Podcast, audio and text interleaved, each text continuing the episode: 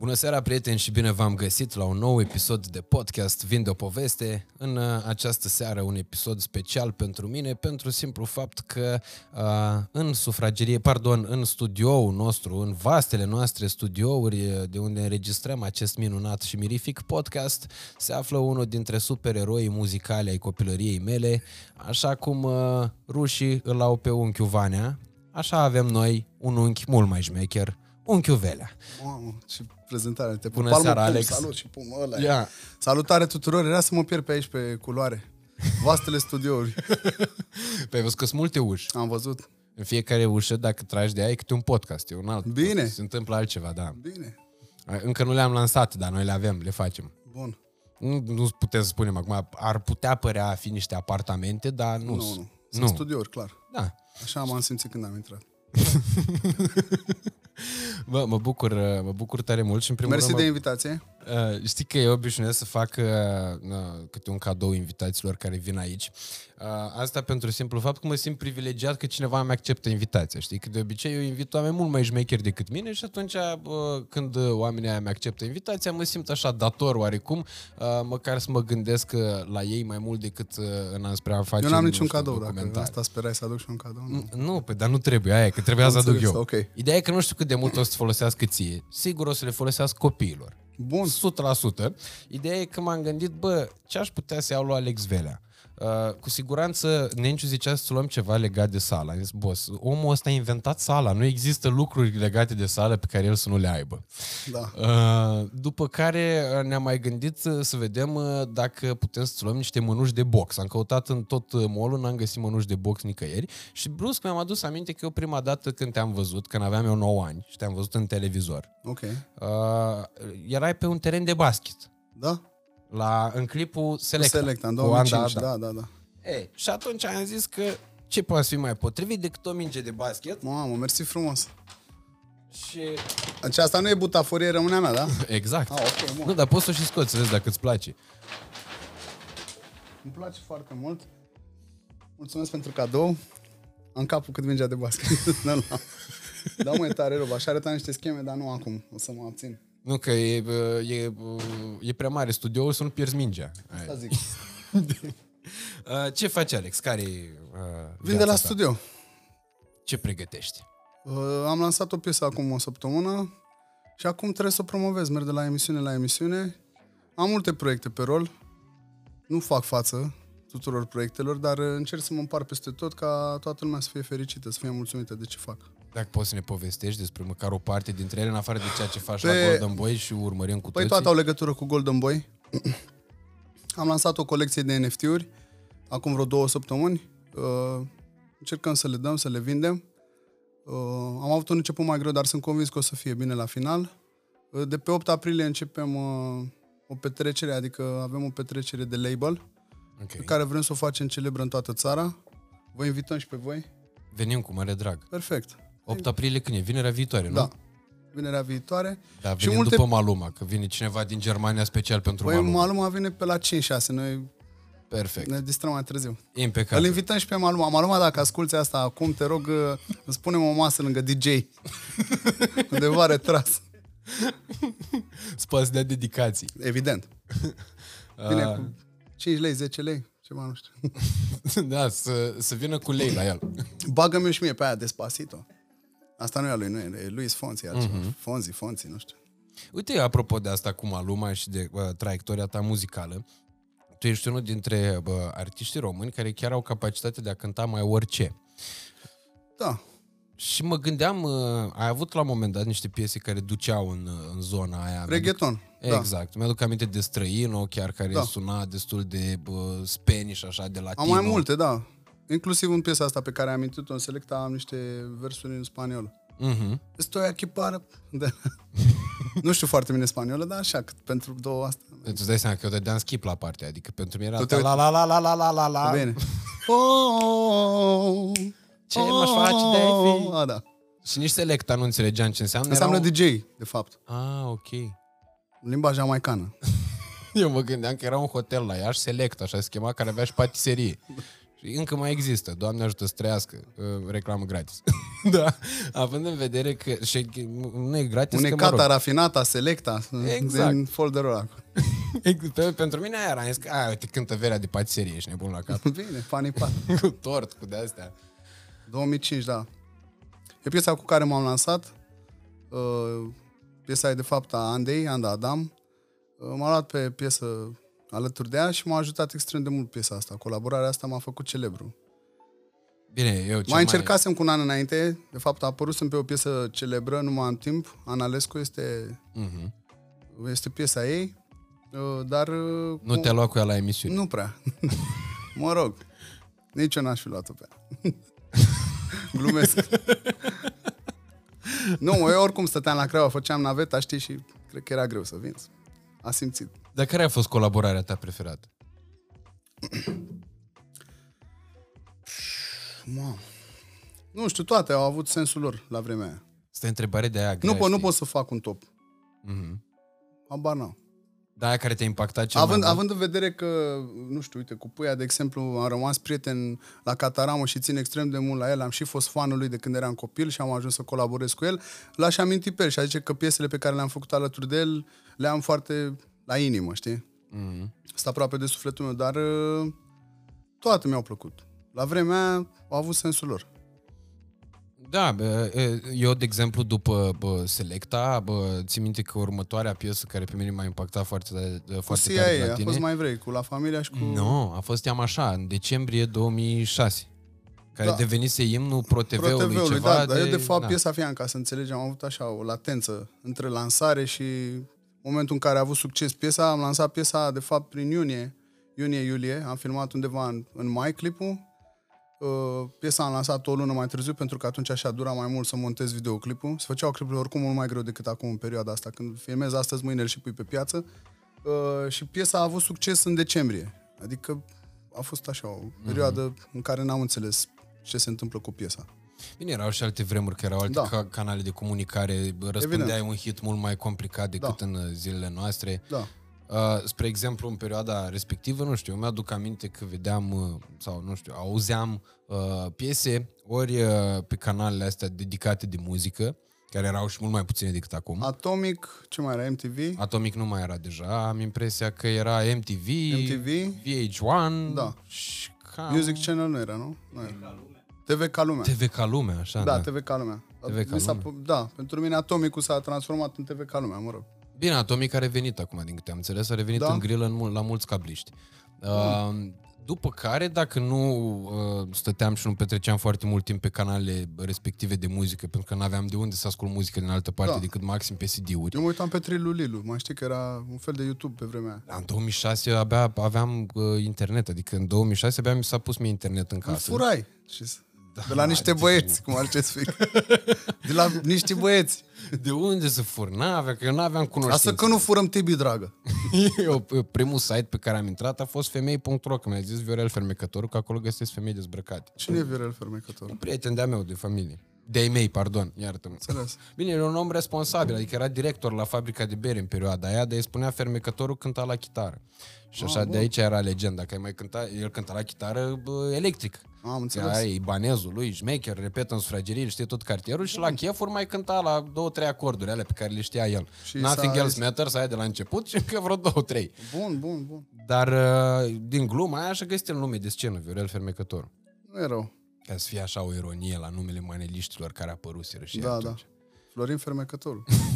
Ei, și după femei... Viitorul Florin Salam. Asta e serios numele. Serios? Da. Adică Florin Salam n-a fost întotdeauna Florin Salam? Nu. Florin Fermecătorul. Wow, habar n-aveam asta. Zic eu sigur. Foarte tare, foarte tare. Și asta ziceam, că după ce bă, bă, mă uitam pe canalele Verifică să respective, vezi. Vezi și tu pe Google, nu așa? După ce mă, dacă nu mă uitam pe canalele respective de muzică și n-auzeam prin vreun show de asta, gen Dansez pentru tine sau ce mai era pe vremea aia, În 2007 am surprize, participat. surprize. La surprize, surprize n-am fost. N-ai Dar fost, am nu? făcut. A, cui? Nevestii mei. Zi cea mai frumoasă surpriză, dacă toți suntem la capitolul ăsta și după Pe aia care am revenim făcut-o la... sau- Da, da. Uh, Famă. Eu de obicei mă dau de gol și la surprize. Nu sunt în stare să duc până la capăt surpriza, să, fie, să rămână surpriză. Fac eu ceva, mă dau de gol cu ceva. Dar de, când am cerut-o de soție, am avut grijă să fie o surpriză totală. Nici n-am mai zis-o, o știu două persoane maxim că o să o cer de nevastă. Am păcălit-o că facem un podcast, că nu știu dacă ai văzut. Nu, n-am văzut asta. Da, am făcut noi un, ne doream oricum să facem un podcast împreună. La unde a fost și Zani și Teo Ăla, ăla, Trandafir? da, da, da. Gata, știu despre ce e vorba. Uh, și când am ajuns acolo, mi-au transpirat palmele, am început să mă transform și uh, salutare, vreau să vă zic, se uită la mine, ce e cu limbajul ăsta protocolar, mamă, și tot întâia macaroana, așa, știi? Hai deodată, că asta oricum e o repetiție. Acum zic, mamă, nu e nicio repetiție, lasă că vreau să zic ceva. Vreau să spun că îți mulțumesc, am zis, cred că vreau să-ți mulțumesc de trei ori, una după alta, așa, consecutiv. Vreau să spun că îți mulțumesc mult pentru tot, uh, îți mulțumesc. Și se uita așa la mine, nu înțelegea ce se întâmplă, m-am pus într-un genunchi, cum se face, ca un cavaler. Bine, am deschis cutia spre mine, știi, în loc să deschid cutia spre ea, să-i arăt tine, nu am deschis-o spre mine. Și, da, am pus întrebarea întrebărilor. Dacă își dorește să fie soția mea pentru restul vieții. Păi, Dar tu și mai s-a aveai emoționat. emoții? Bă, da, atunci m-am emoționat rău de tot. Da. După atâția ani? Atunci când vine vorba de aia, pot să mă emoționez foarte ușor. Sunt emotiv. Am momente în care mă emoționez foarte mult. Bine, asta e un lucru limpede, că altfel n-ai fi creat atât, Da. n-ai fi avut capacitatea asta artistică atât de mare. Și dacă- înaintea concertelor am emoții, chiar dacă urmează să performez pentru copii, pentru copii de 6-7 ani, mă duc, nu știu, la o zi onomastică, să-i facă, nu știu, puștiului sau puștoaice o, o surpriză, uh, am așa un soi de emoții. Evident, după primele acorduri, deja am intru în rol și uit de treaba asta. Asta știi că e foarte mișto, că e- există vorba aia că dacă nu mai ai emoții, înseamnă că nu mai ai Da, nicio normal. plăcere. Dar de fiecare dată au fost constructive, adică nu... N-am dat kicks niciodată. Mamă, ce mă fac? Nu. M-au ajutat. Eu, în general, când nu mai aveam emoții la ceva, mă opream. Adică era, era semnul că, bă, nu, nu e direcția Da, ai potrivită. intrat într-o rutină care nu... într-o monotonie care nu te bucură. Evident. Și când faci nunta? Când se termină războiul. nu știu. Încă nu știm. Uite, A apropo, fost perioada asta dubioasă. Ba pandemie, ba stăm în carantină, ba începe războiul, se termină războiul, nu știu dacă... O perioadă ambiguă. Nu... Vrem să fim liniștiți. Să putem să o facem în condiții normale. Mhm. Da, apropo de asta cu războiul, că vezi că e toată bă, nebunia asta. Acum, cu, uh, dacă ai observat cum era coada la uh, benzinărie, ca toată Am lumea văzut, să aibă evident. plinul, a fost coada cu uleiul și astăzi, uh, eu fiind dependent de spray de nas, umblu pe la farmacie cum umblu la Big Stone, supermarket. Molin sau ce de asta. Mă rog, nu contează, e O relevant. nenorocire de Da. asta. Asta îți provoacă dependență, te face să ții de el zi de zi. Îți distruge viața, sănătatea. E, e Îmi imaginez. nenorocit. De ce Am nu te- 13 ani. De ce nu te operezi? Sau nu știu. Că știu că oameni, sunt oameni care s-au operat și nu, nu s-a întâmplat mare Ah, lucru. ok. Și atunci bă, mă duc odată, la, mai ales în perioada asta când se schimbă anotimpul sau cum e Da. bă, aerul ăsta foarte curat aici de sectorul 1, de briza mării, uh, și noaptea de munte, mă duc uh, odată la vreo două zile.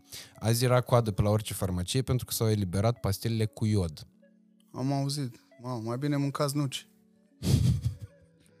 nu, mai, habar n-am, nu știu, nu mă uit la știri, nu-mi place să mă uit la știri, că mă debusolează, mă zăpăcesc. Dar dincolo de asta, imaginându-ne că ar fi, Doamne ferește, Da. deși oricum șansele sunt infime și uh, mulțumim lui Dumnezeu că sunt așa, dacă ar fi uh, uh, si- o situație de război pentru, pentru țara noastră, ce faci? Te înrola sau ai fugi? Aș fugi, îți dai seama. Te așteptai să zic, nu, lu pentru patrie. Păi da, eu deja îmi imaginam că merg cu unchiul Velea pe front, ești nebun. E, atunci la, te las să-ți imaginezi în continuare, așa și o să spun ce vrei tu. Mergem pe front, nu-ți fă griji, gata. Cu surle și trâmbițe. Băi, eu sunt un om non-violent, adică urăsc uh, violența, urăsc războaiele, nu, Da, Bine, și nu un cred- patriot în același timp. Pentru cine am luptat? Pentru cine am murit? Pentru patrie? Ce Pentru noi, Păi pentru noi, dar patria ce-ți oferă patria ție? Să te facă să fii atât de patriot, atât de... identitate. Și totuși un punct de reper. Aici m-am născut, aici m-am dezvoltat. Chiar Da. dacă am să reproșez o grămadă de lucruri României. Am mai multe lucruri de făcut pentru ea decât să îi le reproșez. Da, frumoasă ideologie. Eu nu știu dacă aș fi gata să îmi dau viața pentru patrie, în contextul ăsta. Dacă trăiam acum 400 de ani, sau mai știu eu cum erau oamenii pe vremea aia, probabil aș fi făcut asta. Acum... Nu, știu, nu m-aș duce la război. N-aș vrea să mă duc la război, să fiu nevoie să mă duc la război. Cu toate astea, tu ești unul dintre oamenii care au... Adică n-aș uh, vrea să-l împușc pe unul, nici n-aș ști de ce îl împușc pe ăla, înțelegi? N-aș vrea să mor eu în primul rând. Și în, același, în aceeași măsură n-aș vrea să-l rănesc pe altul. Doar așa, de dragul de a face asta. Mhm. Sunt războaie făcute de bătrâni în care mor tineri, știi? E foarte bine spusă treaba asta. Da, cu asta de Create de bătrâni în care mor tinerii. Și mm-hmm. poți să trăiești cu treaba asta toată viața, știi? Bine, acum bă, asta e o, e o situație, bă, ferească Dumnezeu, așa cum da. am spus, e și bă, pur ipotetică, dar bă, raportat la ceea ce fac oamenii pentru țara unde trăiesc, tu cred că ești unul dintre oamenii care ți-ai făcut cu vârf și îndesat meseria și Băi, datoria eu, față eu de Eu iubesc țara, îmi iubesc orașul natal, iubesc Craiova, uh, sunt îndrăgostit de cartierul în care am crescut, dar uh, mi se pare că țara nu ne oferă atât de multe lucruri. De asta mulți tineri simt nevoia să plece din țara asta deci tu ai putut pleca și cu toate astea n-ai Da, dar mi-a mers foarte bine aici. Adică dacă nu mi se întâmpla asta, nu știu cum m-aș fi comportat, ce s-ar fi ales. Mulți colegi din facultate au plecat din țară ca să profeseze ce au terminat la facultate. Dacă nu ajungeau să lucreze la Mega sau la diverse servicii de astea care nu aveau nici în nici în mânecă cu ce au terminat la facultate, cu profilul uh-huh. pe mhm. care ar fi trebuit să-l urmeze. Dar te-ai fi gândit vreodată că ai, ai putut avea o carieră internațională? Sau dacă te m-am gândești gândit, în momentul m-am de față? de multe ori, dar știi cum e, nu poți să câștigi la loto dacă nu ți-ai los, la, să câștigi la... Nici n-am făcut multe piese în limba străină, într-o engleză, într-o spaniolă, în ceva, într-o limbă internațională, în primul rând. A fost mirajul ăla din anii din 2009-2010, când muzica popcorn a spart toate barierele și a ajuns internațională. Mi-am dorit să încerc și eu, deși mie muzica nu mi-a plăcut atât de mult, dar mi-era foarte la îndemână să fac treaba asta. Mai știi cu beat-ul Don't say it, oh, it's da, over. Da, da, da. Mă rog, în piesa aia am, am pus R&B, strofele sunt făcute R&B, știi, dar beat-ul e unul clișeic, dacă vrei. 128 ăla care, știi, sună la fel în toate piesele. Și nu îmi plăcea atât de mult. Dar m-am gândit, stai că asta poate e calea prin care putem să ajungem internațional, eu și echipa mea. Am încercat-o de vreo două, trei ori. Uh, țin minte, mi-au făcut cei de la Deep Side DJs un remix, foarte șmecher la Don't Say It's Over, un remix care a fost pleiat de Tiesto într-o emisiune de radio, știi? Wow! Da, și mi s-a părut, wow, deci chiar se poate ceva de genul ăsta, știi, la, la scară de asta înaltă, la o scară mare. Și am zis, uh, hai să mai încercăm. Și am mai făcut după asta one shot. După aia Whisper și am zis, nu mai mă vreau să mă reapuc de ce mi-a plăcut mie. rb cu care m-am consacrat eu. Și după asta am scos Când noaptea vine, la începutul anului 2012. Mm-hmm. Aveam pregătit și Minim 2, dar am zis să reîncepem filmul ăsta de R&B pop. mi îmi place să zic Ghetto Pop, care și elemente urbane și de hip-hop și reggaeton, știi? Și l-am numit Ghetto Pop. Pentru că la final toată muzica e pop, dacă vrei, știi? Mm-hmm. Atunci când devine mainstream, cumva devii pop. Și le-am lansat exact în ordine asta. Când noaptea vine a fost o piesă apreciată, dar a fost uh, apreciată abia câteva luni mai târziu, bă, ce mișto e piesa aia. Dar atunci, în momentul în care am lansat-o, în lunile alea n-am făcut mare vâlvă, știi? Ok. Dar bine că am scos Minim 2, că a făcut. Minim 2 am, n-am să da. niciodată. Adică era... Mie singurul lucru care nu-mi plăcea la piesa aia, la Minim 2, era că uh, aveai versul ăla omogen ca hidrogenul și oxigenul în chimie. Da. Și era fix perioada în care eu mă temeam să nu mă lase aia corigent la chimie, știi? Da. Aia era. Că ai scos-o undeva prin mai, dacă nu mă înșel, 2012. Iunie, în, iunie. iunie. În iunie. Exact când eram eu cu flacăra la cur. Wow. Așa? Exact în perioada aia, da. Mie nu mi-a plăcut chimia niciodată și eram supărat, că aia, aia mă deranja la... Nu mi-a plăcut chimia, în schimb mi-a plăcut uh, doamna de chimie din școala generală, doamna Păun, sărăduna doamna Păun. Sunt convins că vă uitați acum la noi. Sunt aici în vastele studiouri ale lui Radu Țibulcă. Am văzut. uh, și vă salut cu drag, vă pup, sărăduna. Doamne ajută, aș saluta și eu profesoarele de chimie. Nu uitați dar... să dați tap-tap. să ajungem și la subiectul ăsta cu tap-tap-ul. Vezi că m-am apucat de asta. Serios? Aseară am făcut al doilea live, ești nebun. Pe TikTok? Pe TikTok. Și ai făcut lovele? Am făcut ceva, dar subțire. A băgat nevastă mea bani ca să nu mă cult trist, ești nebun. Păi n-aveam fani. Cât se uită acum la tine? Trei? Nu, aveam, aveam. La final am avut câteva mii. Serios? Nu mă pot să devin viral foarte ușor, știi, dacă îmi pun mintea, dar am, mult, am multe altele pe cap. Da, bă, mi se pare ciudată chestia asta. Adică uh, plăneam să atingem subiectul ăsta cu, cu TikTok-ul și cu trendurile din zilele noastre. Eu am 400 și ceva de mii de urmăritori pe TikTok pe care nu înțeleg de unde am. Și nu înțeleg de ce mă urmăresc oamenii acolo. Ai, Le mulțumesc nu mai, nu mai, nu mai fi modest. Nu, că am, frate, am postat două, trei caterinci de alea de ale mele. Le faci bine. Dar n-am făcut cine știe ce. Adică alea dacă le postam pe Instagram... N-am schimb nu... de complimente la început, că mi-ai făcut introducerea aia somptoasă. cea mai, știi, majestic. Dar uh, și tu ce faci extrem de tare. Și sunt mândru că te știu, ți-am zis de la început, cu toate... Îți mulțumesc. Părintele vișinate, cu toate astea, imitatul vocilor și cum te duce capul, e tare rău ce faci. Bă, asta eu le-am spus-o tuturor, chiar vorbeam cu uh, Monica zilele trecute și spuneam uh, că uite că vine Velea miercuri la podcast și... Uh, Monica Montanu? Da, da. Te și, pun motanule. Miau. și am spus să o pupăm, să rămână. Am zis că, uh, bă, eu pe, pentru Velea am sponsorizat așa o... emisiunea, Uh, s- uh, foarte spiritual Ah, ok, totodată ok. și uh, financiar, Aia zic. în Da. altă ordine de idei. da, bun. Uh, Adică uh, cu ajutorul ei și a altor oameni plătim chiria la studio. Nu e rău. noi, la atâția mii de metri pătrați, Aia zic. e greu să plătești. E tare. De asta îi spuneam că am zis că, bă, uite, miercuri filmez cu Verea și pentru mine e o chestie așa specială, pentru că în momentul în care am venit în București, tu ai fost unul dintre foarte puțini oameni care te-ai purtat frumos cu mine. Că oamenii, în genere, sunt foarte... Uh, ori... Uh, Sunt gherțoi de asta. Pe mine m-au crescut bine ai mei, nu m-au născut la 8 ani, i-am pe primii 7 de acasă și așa consider că trebuie să ne purtăm în general, știi? Și dacă nu-mi place un personaj, nu o să fiu mărlan cu el. Nu-mi place, îl levit. Știi? Că și eu am antipatiile mele. Dar uh, dacă îmi și place omul ăla, o să las să înțeleagă că îmi place. Da, dar asta mi se pare foarte important, că știi că e atât de impactant momentul ăla când tu, ca și, bă, indiferent dacă ești creator de conținut, dacă vizezi o carieră în domeniu sau nu, Da. în momentul în care îți întâlnești unul din oamenii care ți-au fost idoli în copilărie, sau chiar dacă nu ți-au fost idoli, Da. dar te izbeai de prezența lui uh, mediatică peste tot, uh, e foarte impactant momentul ăla pentru copilul respectiv Da. sau pentru omul respectiv, Da. că s-ar putea să fie singura dată când îl Da. vezi și atunci dacă tu te comporți nasol, în momentul ăla e, bă, pentru mine bă, mă urmărește de fiecare dată gândul că bă, am mirosit poate singura șansă ca acest om să fie avut o percepție bună și o amintire plăcută în legătură Da. cu mine. Da. Și atunci asta mi se pare foarte important. Plus că tu ai și treaba asta uh, de uh, a continua lanțul ăsta trofic. Pe tine te-au ajutat niște oameni cărora tu le ești extraordinar de Normal, recunoscător normal, evident. drept dovadă tatuajul cu smiley Da. și așa mai departe, care a fost un, uh, o mega bubuială în momentul în care a apărut, nu-și mai tatuase nimeni chipul unui alt artist. Da, da, da. Pe, atunci Băi, eu, nici- eu am ținut extrem de mult la Smiley, încă mai țin la el, evident. Uh, Na, drumurile noastre s-au, uh, s-au despărțit puțin pentru că fiecare na, și-a urmat calea și visul, el a rămas cu label-ul lui, eu a trebuit să-mi fac label-ul meu, dar țin la el în continuare extrem de mult și în continuare îi recunosc meritele. Mhm. Uh, și revenind la ce ai zis tu, îmi place sentimentul ăsta, știi, cu oamenii care îmi și spun, băi, eu te plac de mult și tu m-ai încurajat și adică îmi place să dau genul ăsta de aripi oamenilor. Pentru că eu, la rândul meu, când eram puș, mi-ar fi plăcut să trăiesc o situație similară, știi?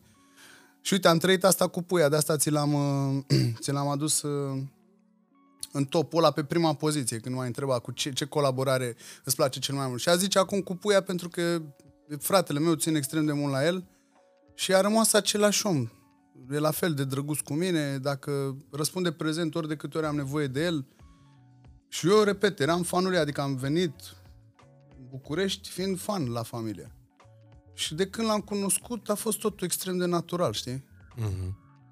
Și asta e foarte mișto, că tu chestia asta ai dat-o mai departe și ai ajutat oamenii să Așa ajungă trebuie, în... ca un fel de ștafetă. Exact, da. Dă-mi mie, iau tu. Cu toate astea au existat niște momente în, în cariera ta în care, bă, deși bă, totul mergea bă, ca pe roate Mhm. și făceai bă, oamenii să fie bucuroși, Da?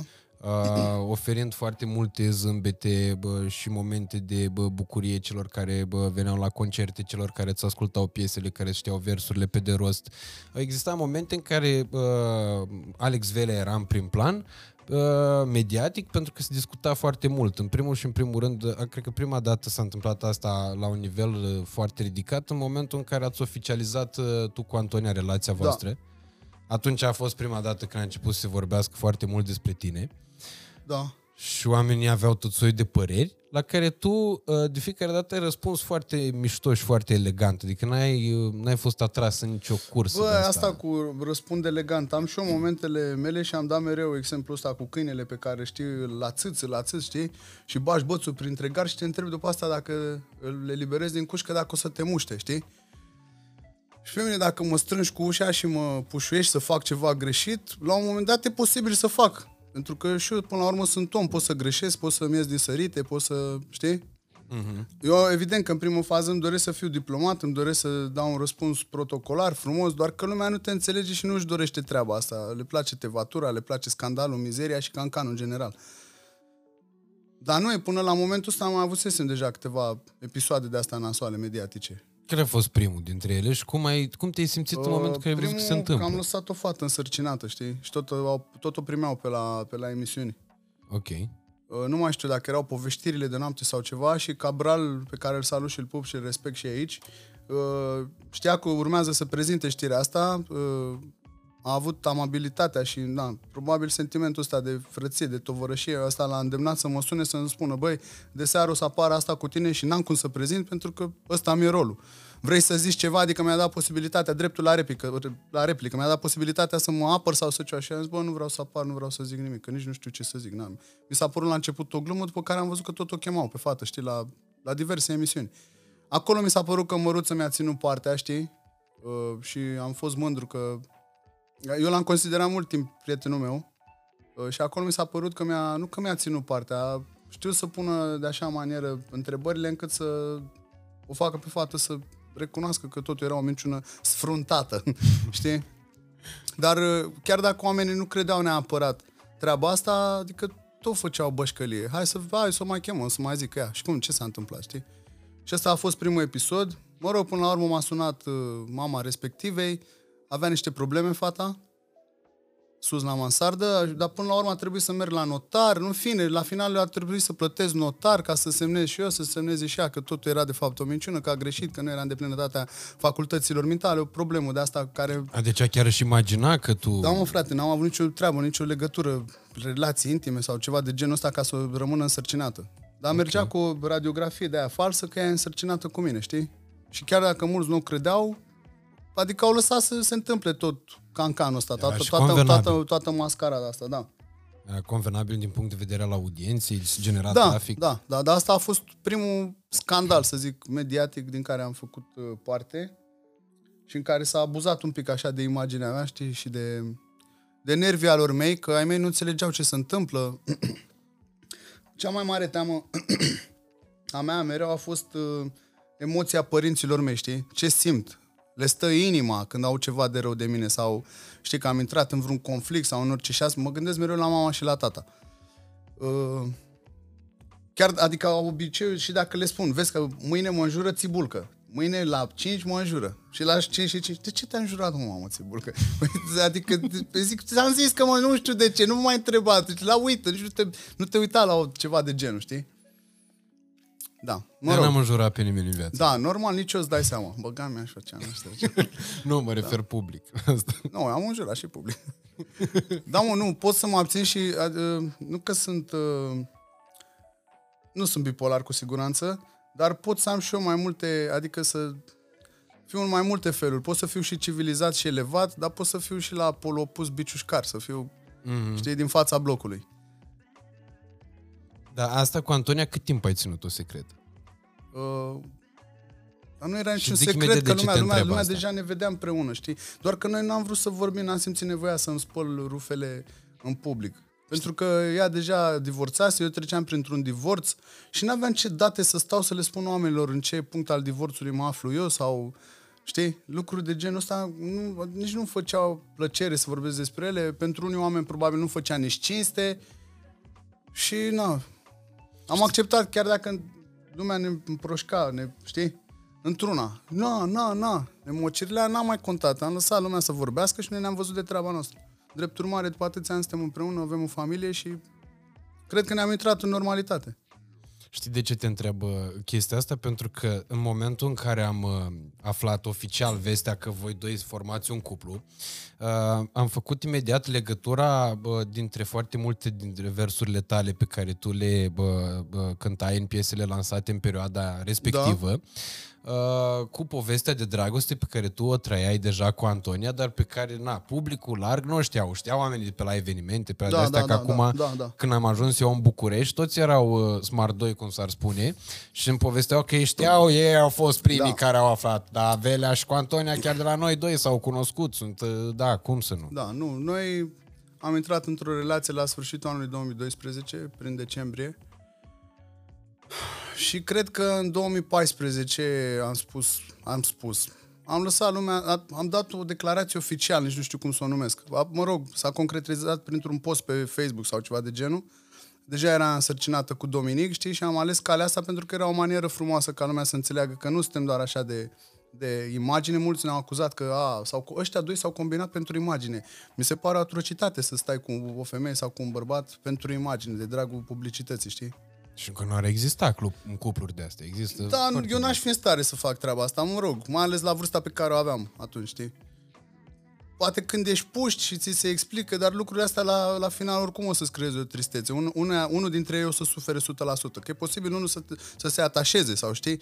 Dacă ești așa, să fii roboțel, poți să o accepti așa, dar nu cred că sunt oameni așa.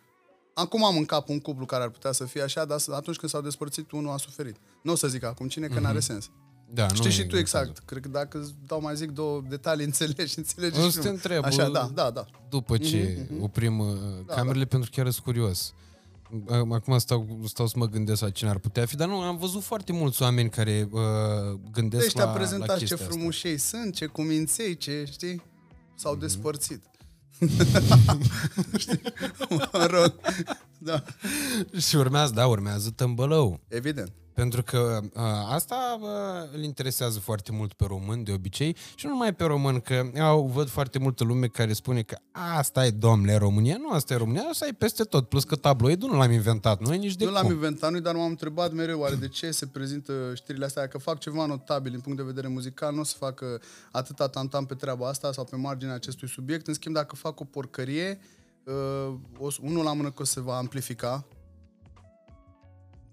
direct proporțional cu prostia sau mm-hmm. cu... Mhm. Mă rog, sunt cazuri în care nici nu s-au întâmplat lucruri și lumea le-a inventat. Dar uh, hai zic că are un sâmbure de adevăr, știi? Lumea o să aibă grijă să-l amplifice la maxim și o să facă din țânțara în măsar. Și revenind la ce ziceam, când am fost la un concurs la, uh, la Star Factory, făceam un soi de ore de, de PR, de marketing sau management al imaginii, nu știu să zic, cu Horia Ghibuțiu. Okay. Salutare, Horia. Și m-a întrebat odată, Alex, câte octave ridici? Mi-am zis, păi nu știu, că n-am mai făcut, am cântat și am explicat eu acolo, la, ultimul, la ultima lecție de canto, cât am reușit să ridic vocea, cât uh, am reușit să susțin o notă. M-a mai întrebat ce așa, tu crezi că interesează pe cineva toate treburile astea?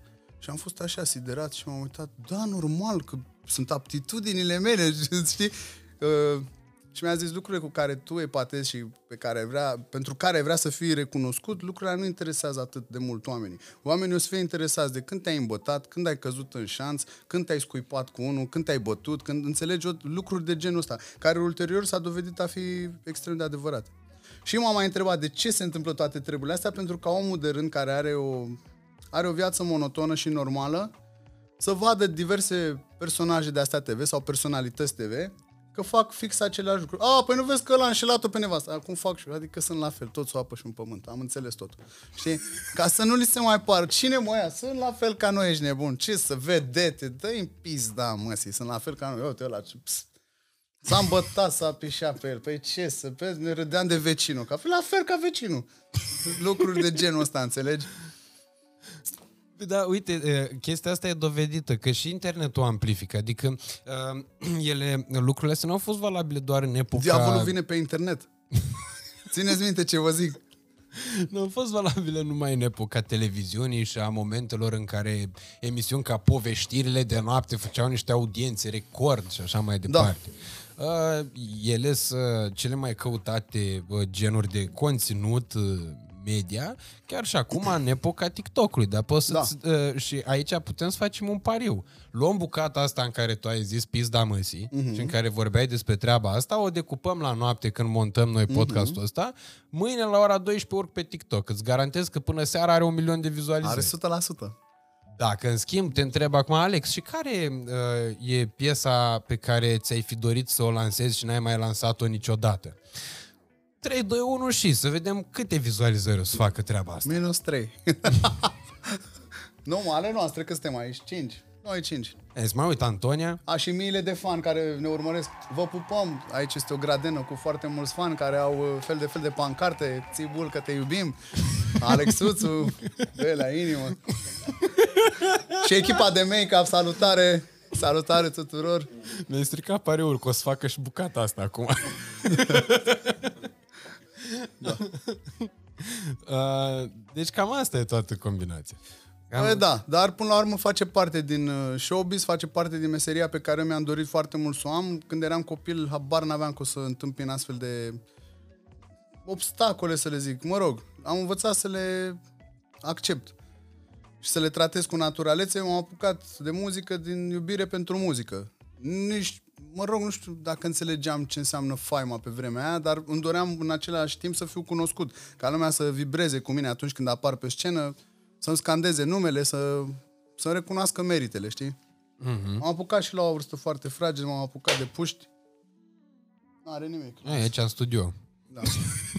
Directorul de platou a căzut, a alunecat. Erau patru femei de serviciu care au făcut curat aici și wet floor. Sau... Restul puteți uita. Bine. Uh, vă, vă pupăm, că sper că pleacă mai multă lume. Băi, salutare tuturor! Sunt două autocare după voi, sigur. Nu e problemă. Banii da. aveți deja intrați în cont. Da, da, da. Verificați. 100 de euro pentru fiecare jumătate de oră. Bine, la cât de mare e vale, ar putea să meargă cu două da. autocare. tu întotdeauna ai avut că, oameni de ăștia în anturaj. Adică, da. uh, pot să zic o poveste. Mm. N-am să uit în viața mea că era, era ziua mea în 2018, făceam 22 de ani. Am mai fost de atunci, nu? Am mai fost La vreo 4 ori. Uh, și mâncați... Stai, 22 de ani atunci, nu? 22, da. Bine. Împlineam. 22. Uh, și eram, uh, mă rog, trecuse ziua mea de vreo două zile, dar eram prin Dorobanț la o crâșmă, cred uh-huh. că la mhm. Pio Bistru, dacă nu mă înșel. Okay. Când am ieșit din crâșmă de acolo... Sănătați noastră, ca să luăm după asta. Așa, zi. Am auzit un om care mă strig. Radule! De la, de bine când strig, zici că sunt pe mahala. Radule! și acum când am venit, a venit Radu să mă ia de afară și l-am strigat, Radule, stai aici, te pupă fratele tău. da, atunci asta mi-era uh, foarte, uh, mă intrigase. Că eu mă uitam să văd unde, de unde se aude. Uh, prima dată când, nu mai, când era strigătul, era vocea de strigă. Nu era nici vocea de vorbit, nici vocea de cântat. Era vocea Radule! de strigat. Cum ai fi vrut să te strig? Cântând, ești nebun? Ca să... A, băi, Alex Velea! M-a strigat Alex Velea, ești nebun? Sau Radu, uh, na, salut Radu. și mă uitam uh, să văd din stânga. Am crezut că e un șofer, cineva. Okay. Și atunci când te-am văzut în dreapta, am avut un șoc. Am realizat că tu n-ai permis, dar tot N-am așa, aveai acum. o brigadă. Normal. De ce n-ai permis? Când eram copil, era la modă guma turbo, cu abțibilduri cu mașini, știi? Uh-huh. Și țin minte că m-am încântat, îmi doream foarte mult să am toată colecția, știi, de abțibilduri. Nu mai știu câte erau, două, 300 de modele de mașini, ceva, știi? Uh-huh. Și m-am așteptat tot în lausă. Și la un moment dat, după vreo 40-50, mi-am dat seama că nu sunt așa de disperat, nu-mi plac atât de mult mașinile alea și am trecut la gumă cincin cu animale și mă uitam la animale, nu mai vreau să mă uit la mașini. Ai mei n-au avut carnet, n-au avut mașină și cred că mi-au dat mai departe ștafeta asta cu, bă, nu-ți trebuie neapărat mașină, că poți să te descurci. Dar tu aveai mașină, dar aveai șofer. Păi acum, asta acum, dar când eram puș nu-mi doream, că luam carnetul mai devreme, mă zbăteam, că am mai făcut niște bani la viața mea, când eram și mai mic, nu doar acum mare. Adică de pe la vreo 22-23 de ani am început să mă descurc cu banii și aș fi avut bani să-mi iau o mașină. Puteam mm. să-mi iau de atunci carnet să am mașină, doar că nu, nu-mi plac mașinile atât de mult. Într-adevăr, știu să admir o frumusețe de mașină. Dacă văd ceva mișto, un Lambo, un știu, să zic, wow, Că e asta e că tu compui și când viteză Ferrari, rari, rari, rari, și din dar dreapta tu nu condus se, în păi viața și din dreapta nu poți să simți viteză Ferrari, rari, rari? Pac, da, da, nu știu, da. Da. ca și cum aș fi vorbit... și mulți nebuni în trafic, vrei să zic? Ca și cum aș fi cântat eu acum vreo șase ani despre sex, cam despre asta e vorba. E, mulți cântă despre sex. Fără ți-am luat gagica, ți-am dat-o, ți-am alea. Sunt, vir- sunt virgin, dar asta e, mă rog, așa e... Mă rog, de când lumea și pământul, toți își plăsmuiesc o... Nu știu. Tot, toți, to, toți visează au un scenariu, că au, da. Au, au copii cu Alex Vera. Mamă. da, cum trăia săraca fată, îți dai seama în Bă, nu-i de râs de așa ceva, îți dai Aș seama. putea și aia... să o descriu acum, dar e posibil după asta să reaprindem scandalul ăsta și să înțelegem mai multe că nu... Vreau să zic că care un nepot cu Alex Ver. Probabil, da. Da, nu, mă, toți au, când vorbeai de treaba asta, în muzica asta urbană, toți au viziunea lor asupra ce ar trebui să însemne ei pentru public, știi? Și toți vor să fie Smart 2, să fie și gagicari și tot. Dar bine, asta e de când a apărut repăreala și trăpăreala și ce vrei tu. Pe asta v-am să te întreb, că ajungem la bă, subiectul ăsta, tu după foarte mulți ani de mega hituri, uh-huh. asta v-am să-ți spun și de, când vorbeam despre ea așa în începutul discuției noastre, uh, că în perioada respectivă nici nu prea aveai unde să auzi muzica asta care se lansa românească decât televizor și Da, radio. Da. Acum și mai ești nu pe exista, medii. exista și, adică se trimiteau piesele, mă rog, de asta, descărcate de pe DC++ sau ce era atunci la modă.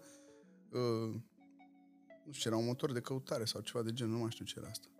Mhm. Uh, și se, puteai să le trimiți pe Messenger, știi? Și așa puteai să faci, a- așa devenea atunci viral o piesă, asta era viralitatea pieselor, știi? Pe care, na, o auzeai la club sau în mașini sau... Da, asta dacă mergeai la club, dar eu copil fiind, îți dai seama că aveam opțiunea ori o ascultam Da. dimineața la Cărcotaș sau la Da. Buzdugan și Morar în 2006 erau la Radio 21, nici măcar n-ascultam. Da. Ai- Eu am început să ascult de când uh, au intrat pe Zoo. Bine, noi cu calculatoarele am fost mai nebune acolo la Craiova, la Vâlcea. Știți și voi. da. Cum de nu te-a tentat treaba asta? Că tot... Băi, mi-era teamă la fel de ce o să zică mama și cum o să se simtă mama, știi? Uh, prietenii mei făceau CC-uri false, le extrapolau și aveau o listă de aia mare de... Nu știu dacă trebuie să zic asta, adică... Poți spui că s-a prescris. Suntem, de exact, da. Și plus Se- că mulți dintre ei deja lucrează pe la serviciul român de Probabil, informații. probabil. Se întâmpla, cred că înainte de 2000 treaba asta. Ah, da. Deja sunt pensionați de la serii. Evident. și în sălile astea de internet, internet cafeuri, asta făceau băieții. Și când au văzut treaba asta cu cărți de astea, extrapolau niște conturi din care luau la început câte puțin, că nu se vede și ei de aici puțin, mai de acolo puțin și ce faci cu banii, că nu știau să unde să-i verse într-un cont din care să, să ridice după asta banii de la poște sau unde se duceau, știi? Și au început să ia diverse articole, știi? La început, țin minte că au luat ciocolată Twix. Era o ciocolată care venea din America și nouă ni se părea- era același gust, ca Twix-ul din România, știi? Mm-hmm. Mă rog, avem ciocolată din America. Asta e ideea bună. După care au început să facă de pe eBay, de pe eBay și aduceau haine de acolo, în primă fază. După care au început băieții să o încerce. Deci sunt niște mituri că au luat o mașină care a venit cu, nu mai știu, cu FBI-ul, cu ceva, CIA-ul, cu ceva mare după ei. Da, Da, era, mi-era teamă să fac treaba asta, știam că îi fac rău oricum une- unea, mi se părea, ai mei m-au educat, evident. După cele 10 porunci, să nu furi, să nu... Uh, și nu-mi doream să-i fac rău unea, să iau bani din buzunarul alte. Simplu. Mhm. Dar mă tenta, îți dai seama, când vedeam la 15 ani, 14, 15 ani, 16 ani că au deja bani, mulți în buzunar, apărut, seră, nu știu dacă mai ții minte, nu, n-aveai de să ții minte, că ești, ești prea mic. Uh, Zi era despre o ce trupă vorbi. Drew Hill și avea un solist Cisco. Unul și avea un lanț la gât cu un dragon, ceva. Acum pe net apăruseră uh, Replici. replici, da. Din ce? Din argint industrial. Bine, era nichel direct, nu era niciun argint industrial. Și luau, da, își luau și de aia. Cum sunt acum, la, cu 50 Cent, cu, mă rog, toate porcările. Și uh, aveau, zic, mă, trebuie și mie, păi trebuie să facem comandă pe... Zic, nu mai vreau. Dar cum îți explici faptul că fenomenul ăsta de hackereală a luat amploare atât de tare taman în zona aia Vâlcea, Craiova? Așa suntem noi puțin ciorditori, nu știu să zic. A, mă, că nu e, că Nu, nu cred, e bă, eu, eu, infracționalitatea eu, mai mare eu, acolo eu, ca în alte sin- Eu, zone. sincer, cred că peste tot se făcea, nu știu. Așa zice lumea și fac și eu haz de necaz, mai fac glume, dar cred că de fapt se făcea în toată țara.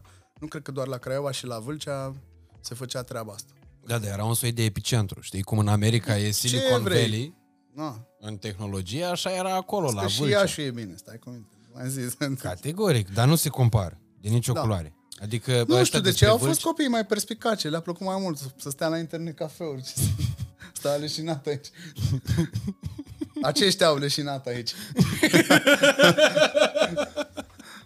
da, mă, nu știu. Așa a fost să fie. Eu tot timpul m-am întrebat. Că am cunoscut și eu o parte dintre oamenii de acolo. și am Bănuiesc, văzut, bănuiesc că mă fascinau. Adică, efectiv... au fost câțiva care au învățat cât de lezne se pot face bani așa prin fraudă și de la ea au învățat și alții, s-au înmulțit între ei, precum Adam și Eva. Și... Nu știu. Era și o fraudă inteligentă, acum nu că e de lăudat, că orice Da, fraudă exact, e fraudă. exact, exact. Dar nu era bă, tâlhărie, adică nu-ți băga mâna în multora, buzunar. multora li se părea, știi, tot un soi de glumă, știi? Ia uite ce am făcut, am luat ăștia, un tank de bani, știi? Și, adică nu cred că realizau cât de gravă e situația, sincer. De asta, până ajungi să spargi mail-ul lui Hillary Clinton. Ah.